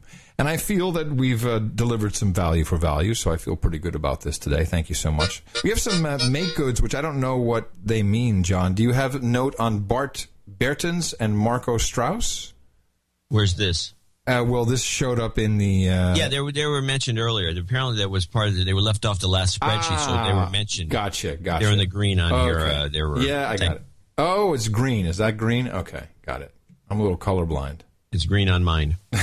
I'm sure it's green. I see it's not. It looks more like a sickly yellow on mine, but that could be just my monitor. I want to thank um, Healthy Surprise. Did you get a box? Yes, I did get a box. The boxes are shrinking. the bo- well, you know, it's, uh, it's oh, I think that's crisis. because these guys that are making this these products, a lot of them are going out of business because not all these products are edible. Did you try anything new in the Healthy, healthy Surprise box? Um, nothing that was that stood out as. I mean, the stuff, the old classics like those little macaroons and some of these other things that are just delicious. Yeah, the and, and the kind in- of nut combinations Yeah, are quite yeah. good. Well, I, I had the chips. The um, what was it? Uh, was there was one of the bigger bags in there? It had kind of The the pineapple chips. no, no, no. It was. It's like oh, what was it? Oh, I can't remember what it, it was. Crisps more, not like really chips, but more. It was light, light, and I sure. gobbled them up. I gobbled them up. Oh, I like the the pineapple chips. Hel- HealthySurprise.com uh, always hooks us up with uh, with a box of A box of free food. Yeah, free food. Well, we like it, and it keeps forever. That stuff. That's what I like about it. You, that stuff just never goes out of know, style. The, the real drawback to that box is there's always something with kale. I don't know about you. I'm not. I'm not big on the kale. Kale, dried kale, and Yeah. kale chips, Kale- and yeah. kale donuts, and kale, all these different kinds of kale things. They're terrible. Kale donuts. Okay, let me write that down. Kale donuts.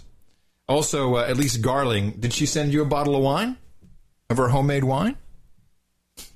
You talking about the lemon? The No, not the limoncello. I know you got that. No, she she sent me a bottle of her homemade wine, which I've, not consumed yet. I'm waiting to uh, consume that with uh, with the lovely Ms. Mickey. I'm looking forward to that.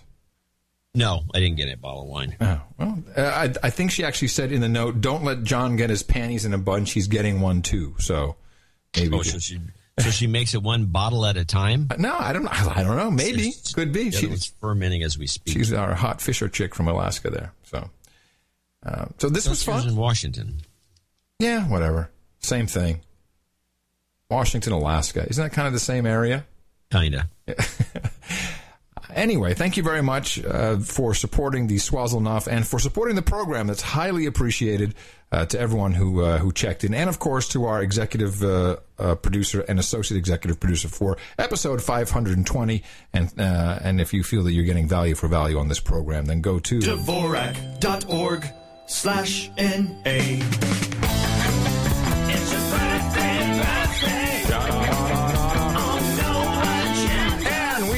Happy birthday to Rainstick Sherry, uh, who celebrates today. David Smith turned 41 yesterday. Karen Seltzer happy birthday to Bradley Seltzer, turned 47. He turns 47 tomorrow.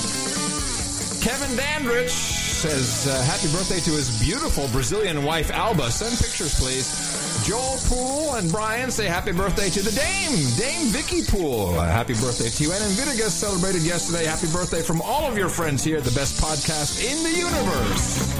It's your birthday, yeah. And Did we you have throw Invictus in there? Yeah, I just threw it at the end. Oh, I couldn't hear because I had the rain stick going. Yeah, yeah, that's uh, that's that's the drawback. Uh, Sir Page Snakes uh, is uh, officially a baronet. I wanted to mention that that his title changes today, his second knighthood. He had no idea that he uh, he overlooked his uh, his knighthood, his second knighthood over a, a year ago. Yeah, there's a couple that we have to bring up to speed. Yeah. And we And I want to apologize to Greg Brunsell, who's been a knight forever, and we keep because he comes in at a. I don't know why it doesn't show up. And we got a, a note, which I will read, because we do have a, a daming today. In the morning, boys, I've given Adam and Miss Mickey a blanket, sent cash to the show, and enjoyed the water conferred by the rainstick.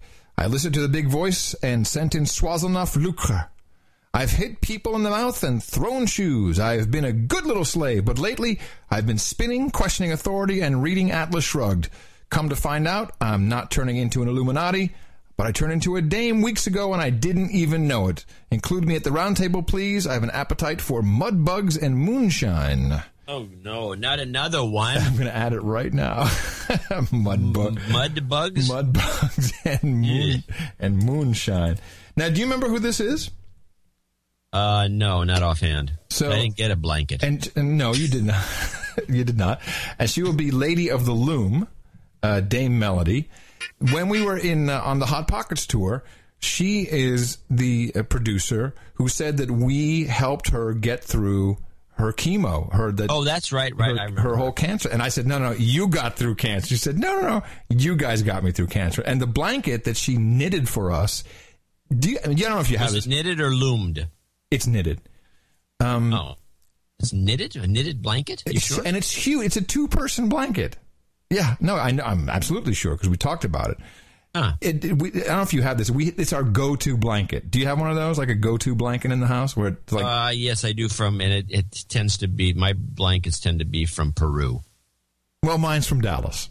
Just so you know. But it, the it's difference between you and me. we love we love our uh, blanket, and it's uh, very special to us because of the story behind it. So we really like that, and very happy to uh, bring you in to the uh, exclusive club, if uh, John, if you wouldn't mind, and we can have. the. Hold on a second. I can't get stuck. Let me get some WD forty. Okay. Wow, theater of the mind, ladies and gentlemen. Melody Man, step forward. We are very, very proud to have you still with us, first of all, and at the No Agenda Roundtable of Knights and Dames. And uh, thanks to your contributions, of which they are many, I hereby pronounce thee Dame Melody Man, Lady of the Loom. Come on for your hookers and blow rent boys and Chardonnay, long-haired me- heavy metal guys and Scotch. Vodka and vanilla, bong hits and bourbon, sparkling cider and escorts, mutton and mead, or by your choice, mud bugs and moonshine. See, you know, I've, I've, I, I skip a couple there for the for the dames because you know she may want the long haired heavy metal guys and scotch, but she may not you know want the wenches and beer. I don't think so. Just knowing her a little bit, I don't think right she'd be all into that. You should have Yeah. two lists. Yeah, oh yeah, to read from. Exactly. to read from, I tell you. Oh man. Well, let's see. Oh, I have something funny. I got something funny. Yeah, it's not as funny as what I got. Uh, okay, play your funny thing first. Well, here's what I have. Hey, why doesn't it play? Adam's gonna read his email Ah, yeah. on the No Agenda Show. It's a little faster now, I think. Is that the faster one? I think it is the faster one. This came in from Torrey Pines High School, San Diego, Student Voices. And this is, uh, it's actually a, that is, uh, uh, I guess the, from the, the, the student newspaper. And they have a couple of uh, slave uh, slaves in training. The question is: Was the Justice Department was the Department of Justice correct in using a subpoena to access Associated Press's records? Are you interested in hearing what the students of Torrey Pines High School in San Diego say? Oh, absolutely. Charlie Pope, nine years old, says they are justified. If one of the CIA's own told the person the information, then it's their own responsibility. Casey Cunningham, 10 years old, she says, It was for the overall good of everyone involved. National security is more important than someone writing in a newspaper. Very good, kids. Allie Zimmer is 11. Yeah, I think it's okay because it's our country and they're doing this to keep us safe. It's a reasonable thing to do.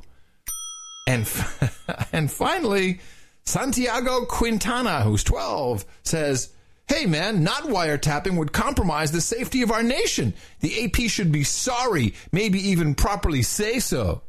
There you go, ladies and gentlemen. That's your future. that is that is truly the future of the slaves in America. And yep, play. that's your future. Adam's gonna read his email on the No Agenda Show. Which brings me to the uh, Bill Maher little rant Hmm. about the uh, about the declar about the I'm sorry the uh, Bill of Rights. You can play that, please. Yes, one second. Mar obsolete. Yes. And by the way, what, before I start, it's less offensive what Bill Maher said than the audience's reaction to what Bill Maher said. Oh boy! talked about this before on the show. If if it's good for the goose, it's good for the gander. you know, I mean, if the Fourth Amendment now is up for debate, and apparently it is, because all these things we're doing, if you go through the Fourth Amendment, you can go line by line. No, we've kind of really abrogated that. Then why isn't the Second Amendment up for debate? If because I'm it's a- just as obsolete as Yeah. the Fourth Amendment. It's true. If I No, no, no, no, no, no, no, no, no, no, no, no, no, no, no. The, the applause sign went on. They don't know what they're like. Well, yeah. Uh." They didn't actually listen to what he said. What he said essentially was that the Bill of Rights, which includes the Second Amendment and the Fourth Amendment and the First Amendment and, And the Tenth 10th Amendment and the everything in between Amendment. is up for grabs because because we've ex- or he's accepted the government story on the Fourth Amendment being useless or, or, or archaic or or old fashioned or whatever the heck he said. This is the most disgusting person in the world to do this. It, it's the most anti-American thing he's done to say that the, essentially the Bill of uh, Rights is bullcrap. So there, there's no freedom of, of if it's up for grabs. Goose for the go, go, good for the goose, good for the gander. Let's uh, take another second look at the First Amendment. Look at Freedom of religion, screw that. Freedom of the of press, and freedom of assembly, screw it. Well, do I mean, you? the guy is, is this is horrible. I don't know if I took it that way. I, I took that a little differently. I took it for him to say it's. I thought he was saying it facetiously. Did I? no, did he I- hates the Second Amendment. so why would he say it facetiously? He has a gun. He, he he's a gun owner. Well, that's beside the point. No, he did. That was, he, he's not a facetious person. He meant it. He meant that the Fourth Amendment's shot, so the Second Amendment's got to go. Shall we, have we looked at the Fourth Amendment? Well, we've looked at it in the past. We can look at it again. I think maybe we should just talk about it for a second because what's always interesting about these when people say, "Oh, that's the Fourth Amendment," you know, the First Amendment, Second Amendment. ah!" You sometimes you just got to go and read it and just see what it says, and and let's see if it's reasonable or not. I have it here, the text of the Fourth Amendment: the right of the people to be secure in their persons, houses, papers, and effects against unreasonable searches and seizures shall not be violated. So I like th- this is again this is the 4th amendment is not a right. I have the right to be secure in my person, house, paper, and effects against unreasonable search and seizures. The Fourth Amendment is telling the government you cannot violate my already existing rights. In addition, no warrants shall be issued, but upon probable cause, supported by oath or affirmation, and particularly describing the place to be searched and the persons or things to be seized. Now, and and that's th- the end. I think they get around. Yes, that's the end. It's that simple. So, so it has been reasonably encroached. And by the way, I should mention this. The reason this was written in the first place is because during the uh, pre-Revolutionary War times, George III and his goons, they were just busting into anybody's house whenever they felt felt like it. Kind of like what happened in Boston. Yes, which um, there's a word for that, and I had that uh, last because I, I was reading about the governor. Maybe I have it here. So the the governor. Oh, let me see if I find this. The governor of uh, Massachusetts. The story is what's his name? I bet you I still have this story here somewhere.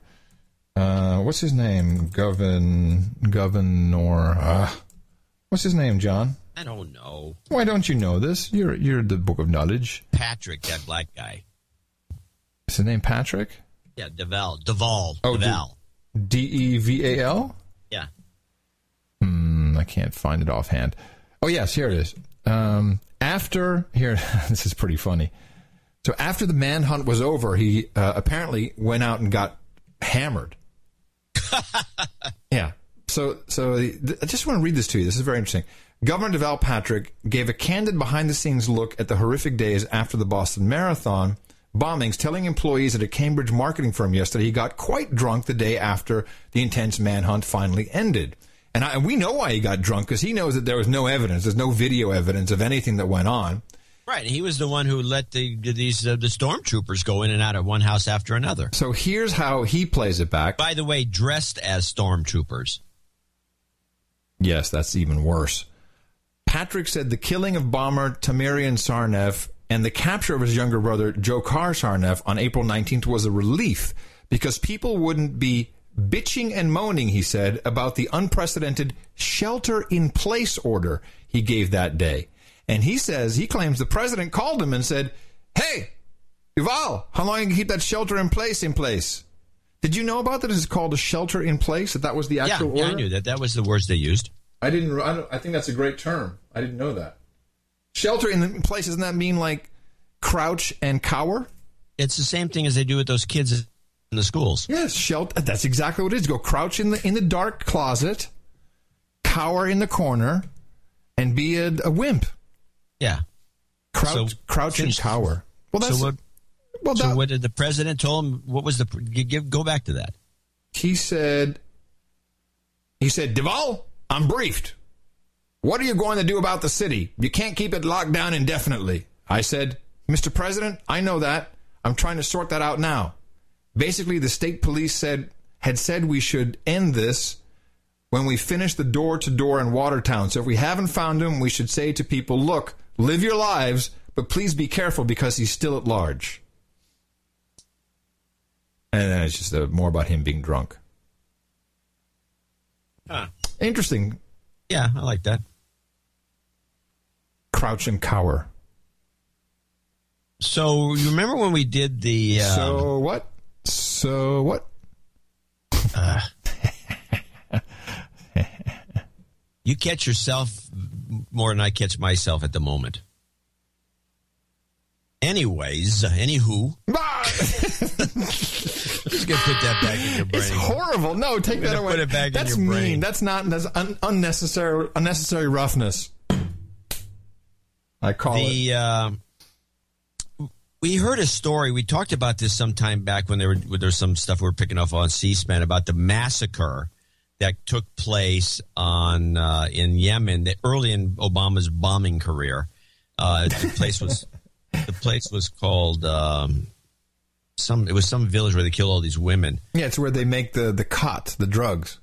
And so uh, I want to play that clip, which is the uh, some here. Where is it? Attack in Yemen Attack that we heard Yemen, about yeah. for the first time that time. Yeah, play that. And I wanted to turn to another attack, and that's the case of Majalah. Well, the, the, the first time that President Obama authorized um, a, any strikes against Yemen was December 17, 2009. Yemen had been bombed by the United States once before that under President Bush in November of 2002. And President Obama was expanding the authorities for the Joint Special Operations Command and the CIA to strike in countries uh, beyond Afghanistan and elsewhere around the world. And in this first uh, missile attack, um, the U.S. used cruise missiles and cluster bombs on this uh, small Bedouin village uh, in the in Majalah in Abyan province, and they they said that they were targeting a an Al Qaeda leader in an Al Qaeda training camp, and uh, and it turned out that the bombing killed 46 uh, people, 14 women and 21 children, and the Yemeni government actually took responsibility for the strikes and said that its own air force had conducted it and that it was a successful attack against an Al Qaeda base, um, and the United States uh, began uh, uh, conspiring with the Yemeni regime to bomb Yemen uh, and then have the Yemenis take responsibility for it. And General David Petraeus, the CENTCOM commander, was revealed in the WikiLeaks cables to have hatched this plot with the Yemeni dictator Ali Abdullah Saleh. Um, but this was one of the most gruesome uh, attacks that's been conducted over the past three years in Yemen, uh, shredding uh, human beings, uh, children and women, in this strike that they said was aimed at an Al Qaeda camp. Good work. So we we've talked about this before, not with these details. They also had some people on from Yemen, including this one guy who was describing essentially this was like hundreds of cows and sheep and goats and these women and children. And when the cluster bombs came in, it blew everything up, uh, killed all these animals, which I think at least the Obama bots can get worked up about that. killed all these animals, and it, according to this guy who was who was on the scene later, he says that it was like meat mixed meat. You had pieces of cow with humans. Disgusting description. And it was all burnt up and stuff. Yeah, it was just a horrible. It's probably stunk to high heaven. Whatever the case. So he's ex- explaining kind of this at the end of the uh, Democracy Now! show. And this is one of the things I want to point this clip, which is the Democracy Now! or Amy Goodman yeah. ends show in a hurry. Mm-hmm. This is one of the reasons I want to point out to people why you're, you're supporting this show because we never, in fact, broadcasters can get around this, but generally speaking, it's disgusting to have to end a show in the middle of somebody chatting, and here's an example. Uh, honestly, we could only find very, very few whom we can recognize, and we. Uh, uh, it was mixed with hundreds of sheep and goats, and I mean they were all mixed together. I mean with blood, and they got uh, they were bombed with about six or seven. Uh, uh, Sheikh Salah bin Farid and Nasser Al Awlaki, I want to thank you both for being with us. We're so sorry the broadcast has ended. We will continue the conversation after posted at democracynow.org. Dirty Wars, which covers this, opens today in Washington, D.C., in Los Angeles, and in New York at the IFC and Lincoln Plaza, in Washington East Street Theater, and in at the Landmark Theater in Los Angeles. And I'll be touring at the Laugh Factory. And uh... yeah, she gets all his plugs in at the end, but she can't let the guy finish. This is why these shows stink. It was a mixed meat shish kebab uh, plate, which smelled really delicious. Very nice. I think that uh, some of the media people can't get it out of their heads that they're you know the people that work in these commercial operations can't can't help themselves. Yeah. Oh no. And so I and I think it's getting to them because if you play this clip, Central Coast you'll see what I'm talking about. This is a little an outro. With this week's Ag Report, I'm Brianna Berman Solo, your Central Coast News. What? So she, what? How come I didn't understand this one? I didn't quite. She said Central Coast Schnooze. With this week's Ag Report, I'm Brianna Berman Solo, your Central Coast News. That's right. It was the Ag Report, so yes, it was the snooze. What are you doing? Central Coast Snooze. What are you doing watching the Ag Report, Dvorak? I, I always watch the Ag. It's very important in California to watch the Ag Reports. After, now, if you didn't think that was bad enough. Yeah, oh no. Okay, um, we're wrapping up. The Armed Services Committee's finally voted on a bill, and they're going to just pass it. And they're and they're in the process of, of doing the voting and the rest of it. And and then this happens, clowning in Congress. The chair now recognizes the gentleman from Texas, Mr. Thornberry, Vice Chair of the House, for the purpose of a motion. Mr. Chairman, I move the committee report the bill H.R. 1960 as amended favorably to the House with a recommendation that it do pass. The question is on the motion of the gentleman from Texas, Mr. Thornberry. So many as are in favor will vote aye. Aye. Those opposed, no.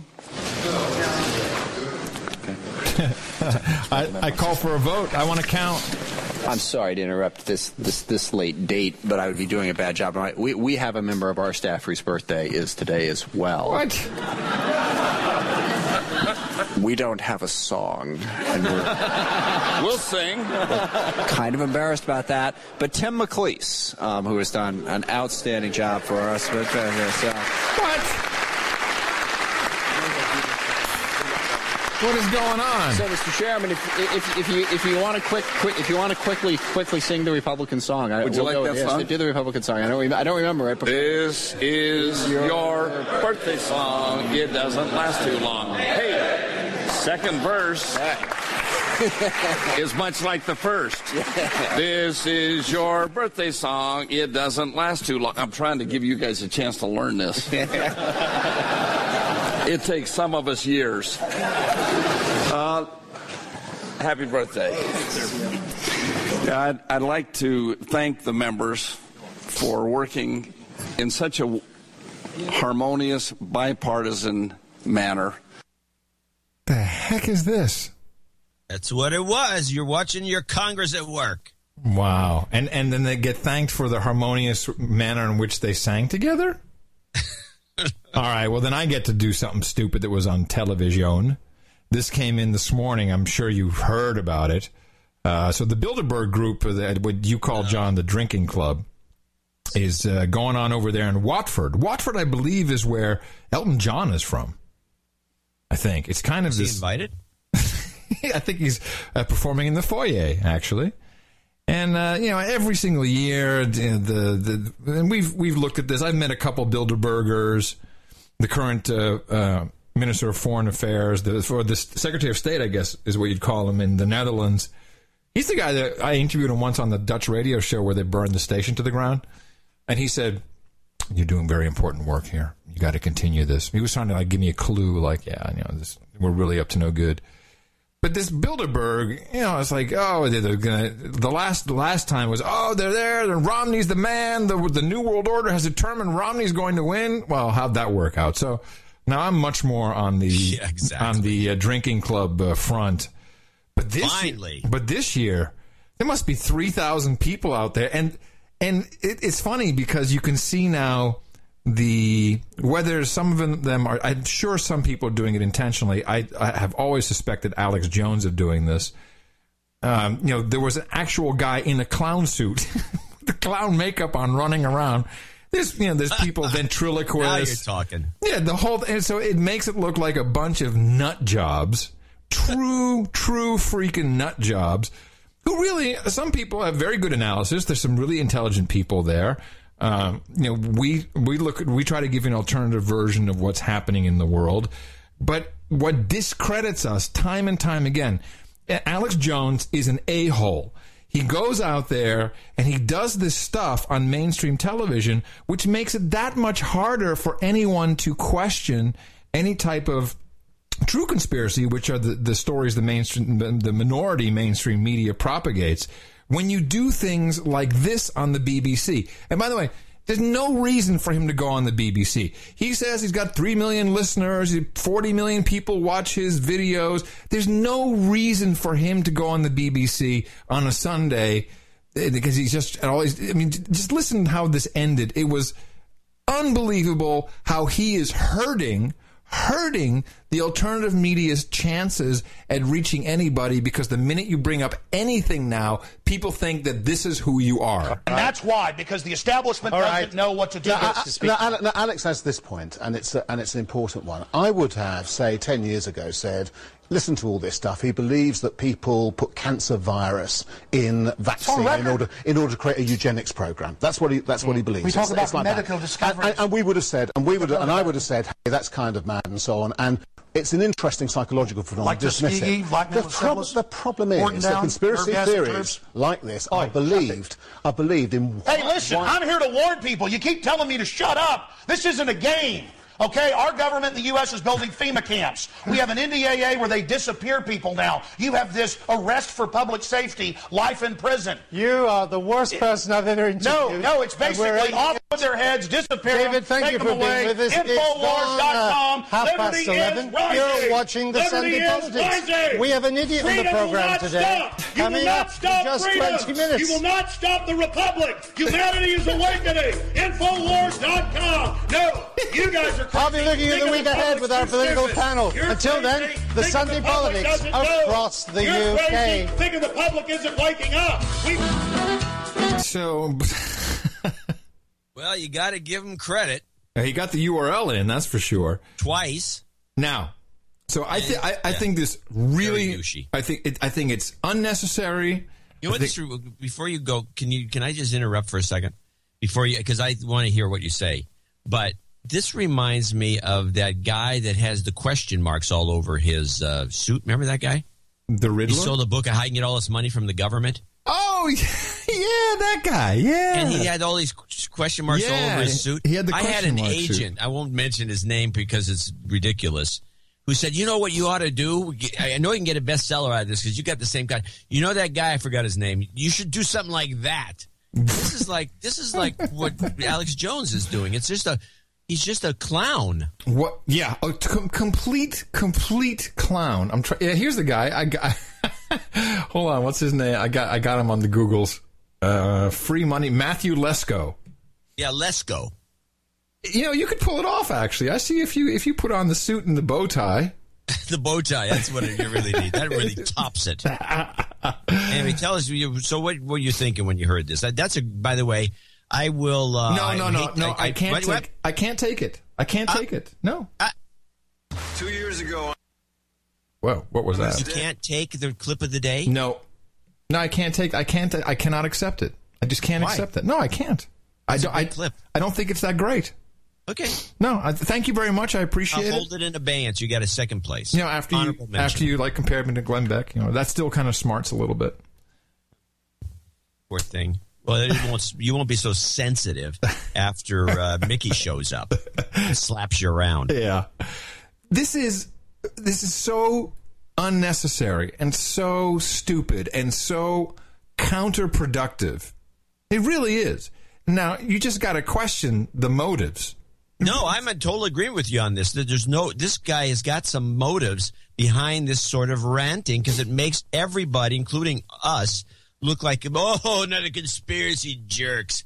And, he- and here's what's here's what's really important to understand. His he is so 1970 with his FEMA camps and what else did he was he yelling about?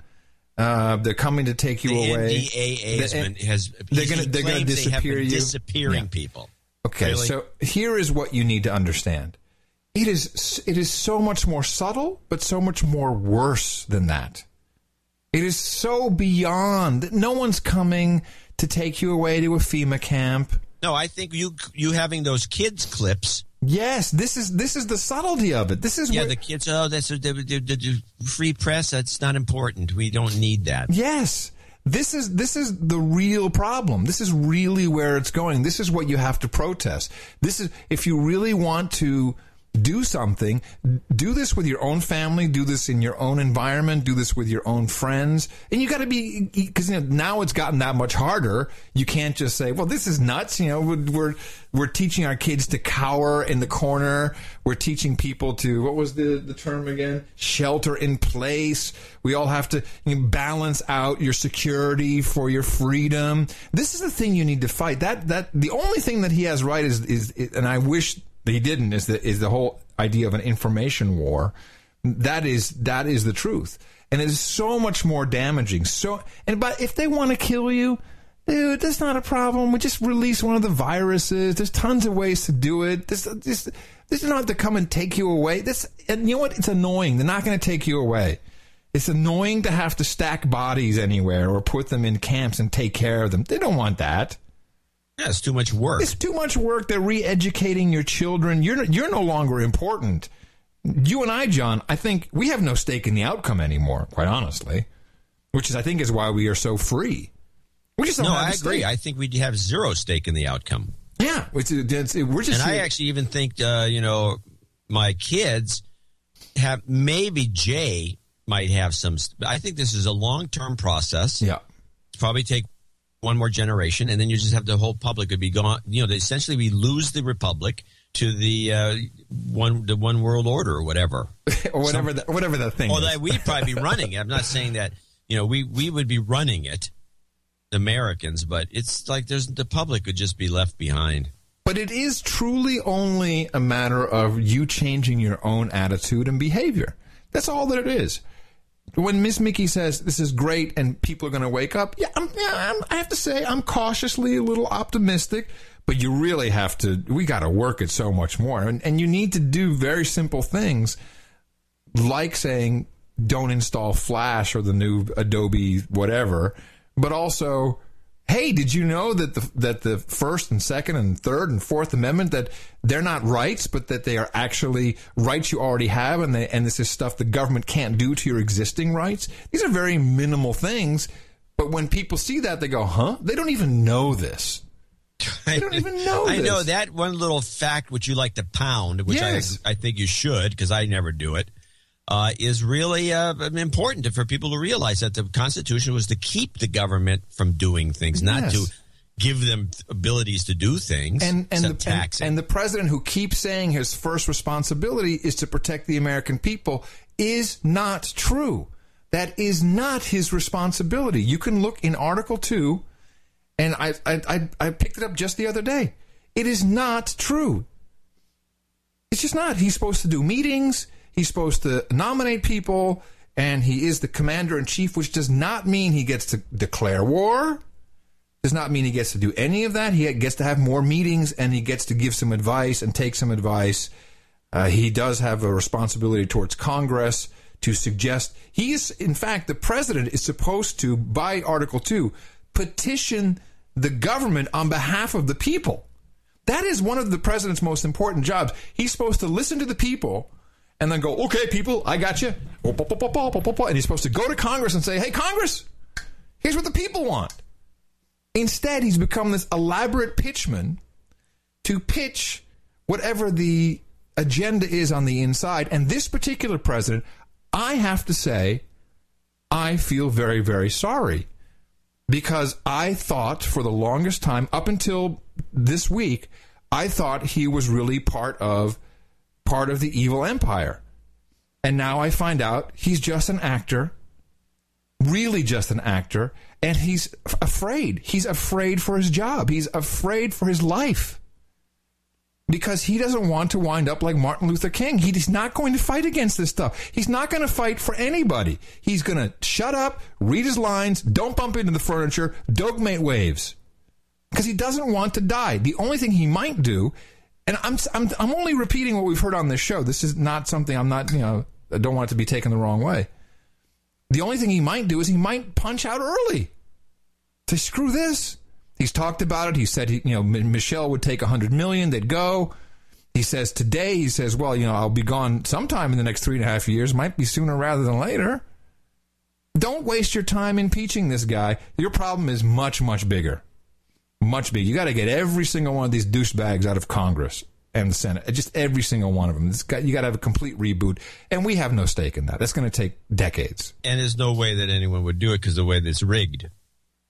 yeah, because only Congress can impeach people in Congress. I think it's it's completely. I looked this up. Yeah, that the way they've gerrymandered their way into permanent jobs. John Boehner, for example, is a known fact that you could he could be a child molester and he would not get voted out of that spot because they have they've gerrymandered his his area. And where and you know does it make any sense to to people where you have the state these districts representative districts and you have the district that has a it's like it's a little gob up here and there's a long thin line that may go down 100 miles and then over to the left where is another gob right and yeah. this person represents this this this crazy district yeah we're doing this in texas now too it's it's incredible the redistricting is nuts yeah, they redistrict. Say, well, I'll, I'll, tell you what, I'll do a deal with you. You can have this, this, and this, and they'll vote Democrat no matter what and but you got to give me this, this, and this because this is all Republican territory, and then I know I've got a job for life.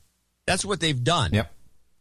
I would recommend that in your just in your own little circle of, of influence, your own little sphere of influence is where you can make these changes and live a happy life. I, I for all the crap. Don't that- worry about buying seeds. no, this is not. That's not going to help you and make you happier. Or storable food, or a water filter. A water filter. I'm not against. I'm not against any of that. But I, you know, the, the clowns like this is just that's useless. You can run some really sh- crappy vodka through those water filters, and it actually improves Oh, the really? flavor. I so I have not turned on the television since Miss Mickey left. I have not, and not even CNN or anything. I've only been watching online. It was kind of my test. And I think that it's been very successful. I don't think the show has suffered whatsoever. And I feel fantastic. I feel really, really good. I've done, I've been very productive, done a lot of fun things. I'm a little disappointed. There is one thing that's a real bummer, real bummer. You know, because I'm, I'm so excited about ham radio and, uh, you know, I'm, I'm really, I got some ideas about uh, Morse code and, which has been around for 170 years and is still valid and relative today. And I find out the FBI has uh, put out a, a tender, you know, a tender where they uh, are requesting uh, to purchase something. They have to do this. And, you know, Yeah. so RFP. It's yeah, an RFP. Request for person. Yeah. So what Well- they so there's this document, and it's the required. So it's the equipment that they want. ICOM 9500, AH 800 antenna, Yaesu VX 8DR with Mars mod, FC40 antenna, ICOM IC 9100, uh, Kenwood THD 72A, Kenwood TM 710, 2 meter, 70 centimeter, ICOM ICR2. I mean, it goes on and on. They are essentially building an entire lab because they heard that I was you know, like making Morse code cool again.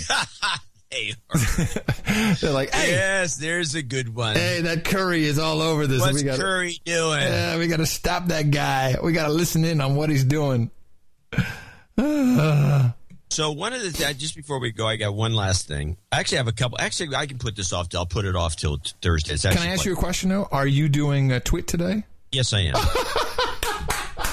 Oh, I've polluted you. Perfect. Yay, horn. I don't know what you're talking about. But They're gonna. It's all gonna be about Prism, and you're gonna not be able to. You're not gonna be able to no, shut no, up. I'm going to tell them the same story. I, I've got the column. I got the whole thing. I'm going to not change it much. And you're not going to mention Adobe at all. You're not going to talk about. com- I couldn't do that. You had the, all this stuff. I it's not in my head. Okay. But all right, I do have a I do have a little thing. We can play end of show, or you can play it now, or you can play it never play it. But I decided I've done this before. Uh, John Kerry gave a long speech. It was like an hour, and so I I started skipping through it, and I realized that you can skip through a John Kerry speech and just pick up a word and or not two miss anything. and you realize that all he does is throw in cliche after cliche idea. Uh, uh, he's droning on a click, clip, click, click, click, click, and it's just like dumb, useless speaker. This guy, you're useless eaters, is a useless speaker. He's terrible. Well, should I play this? Why don't you play it for as long as you can stand it? Okay. More for human rights. And, and let me point out, this is John Kerry, Secretary of State, who signs his name John F. Kerry. So you all kind of get the inference that he's the new JFK. He's the second coming of Camelot. Community. As many of you might know, am even if it's just for a short while, inclined to act. Possibility in a time of promise. Tremendously to each and every one of you. Oh, the deep personal connection that I survivors and veterans and to sit at that ceremony between 1986, almost 30 years ago, this at the top of the mountain across the Dead Sea. We had a big debate. Why don't we just call him Cliche Kerry from now on? Cliche Cliche Kerry, we should. Kerry. It's a good name. And it's like it, when he speaks, he It's can't say in 1986. It has to be in 1986, almost 30 years ago. Yeah. And why doesn't he take it even further? By the Gregorian calendar. I mean, he can't just get, tell you what his point is. He, has to just yak. In 1936, in the year of our Lord, almost 30 years ago, which is three decades. Cliche you don't have play anymore, but Yeah. you get the idea. I would like to. do- I need to do two plugs here. Two plugs. One is uh, one of our uh, relatively new listeners, James Prohashka, has uh, released a self-published a book on Amazon. It's it's an interesting book, so it's kind of it's for the book club. Andrew Jackson and the Vampires, an alternative historical fiction screenplay. And it, it's a screenplay. It reads. It's a script. It's printed like a script. It reads like a script. And it, I say, it's pretty funny. And it's kind of one of these things. It's you know, it's, it's a short book. One of these things that you read and you go, ah.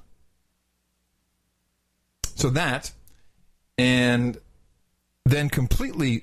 Uh, I wanted to. Do you remember Kevin the Blade? Kevin the Blade? Yeah, Kevin the Blade. He was the the Canadian kid uh, who listened to No Agenda, and uh, I was looking for someone to help me edit the uh, the Big App Show when I was still doing that. Remember him? No, that's some time back. Yeah, Kevin yeah, back in the LA days. So Kevin the Blade, and he, you know, he basically like gave up and went back to Canada uh, with his girlfriend, and he's been tootling around. But he has come up with a, pro- and I, I've always, and you know, he was an intern essentially. I paid him whatever I could, but he really worked for basically for no money. And uh, so I wanted to thank him by giving him a plug for his new project, which I think is going to be a massive hit. And he's doing a, I don't know if it's a Kickstarter or an Indiegogo or something. Anyway, it's called Come Giggle with Me. ComeGiggleWithMe.com. And it's a uh, reality cooking show with people who are uh, stoned on marijuana. That's funny. You know, I've always wanted to do a talk show. Really? Similar to this. Uh, It was, but it was different. My idea is this, and I still think it's valid. The name of the talk show is Legally Drunk. Okay, yeah, that sound that sounds about. and you sounds have to, and you have to have a breathalyzer. Right, to make sure And you're you legally take the drunk, breathalyzer, right. and then the announcer comes over, and a big thing slams on the screen. Legally drunk. Okay, you're good to go. breathes. yeah. And then and then what? Then you, then you get on the talk show? then you go on. You're on the talk show. I'd be the host. I would be sober. yeah. Uh huh. and you just get people yakking drunk because they'll say all kinds of crazy things. It'd be a great show. Somebody I like it. I show. like it. Well, so in this case, five stoners uh, are pitted against each other to see who can cook the best munchies and throw the best party. Oh, well, this is similar. Yeah. not Legally drunk is good. Uh, how about uh, legally baked? I think it's funny when people are stoned because when people are drunk, they can also get aggressive and Well, that's fine too. That's good television. it's great television. I would produce this with you. Yeah. And here's your host of legally uh, legally baked. Who would be your first guest? I I, I think first you got to find people that are that like to drink. I think that's the key. but I I can do legally. I'll do it. I'll get baked for your show to be a guest. Well, uh, baked to me implies marijuana or something like Yeah, that. yeah. Yeah, no, I don't want to do legally drunk. I don't like drunk. Ah, no, no, I'm not going to do a baked show. This No. is too. it's too. It's too slow moving. It wouldn't have. And there'd be nobody to ever be aggressive, and they wouldn't start yelling or start falling off the chair drunk. Come on, it's the, the opportunity. Yeah, yeah. You're right. You're right. You're right. What am I thinking?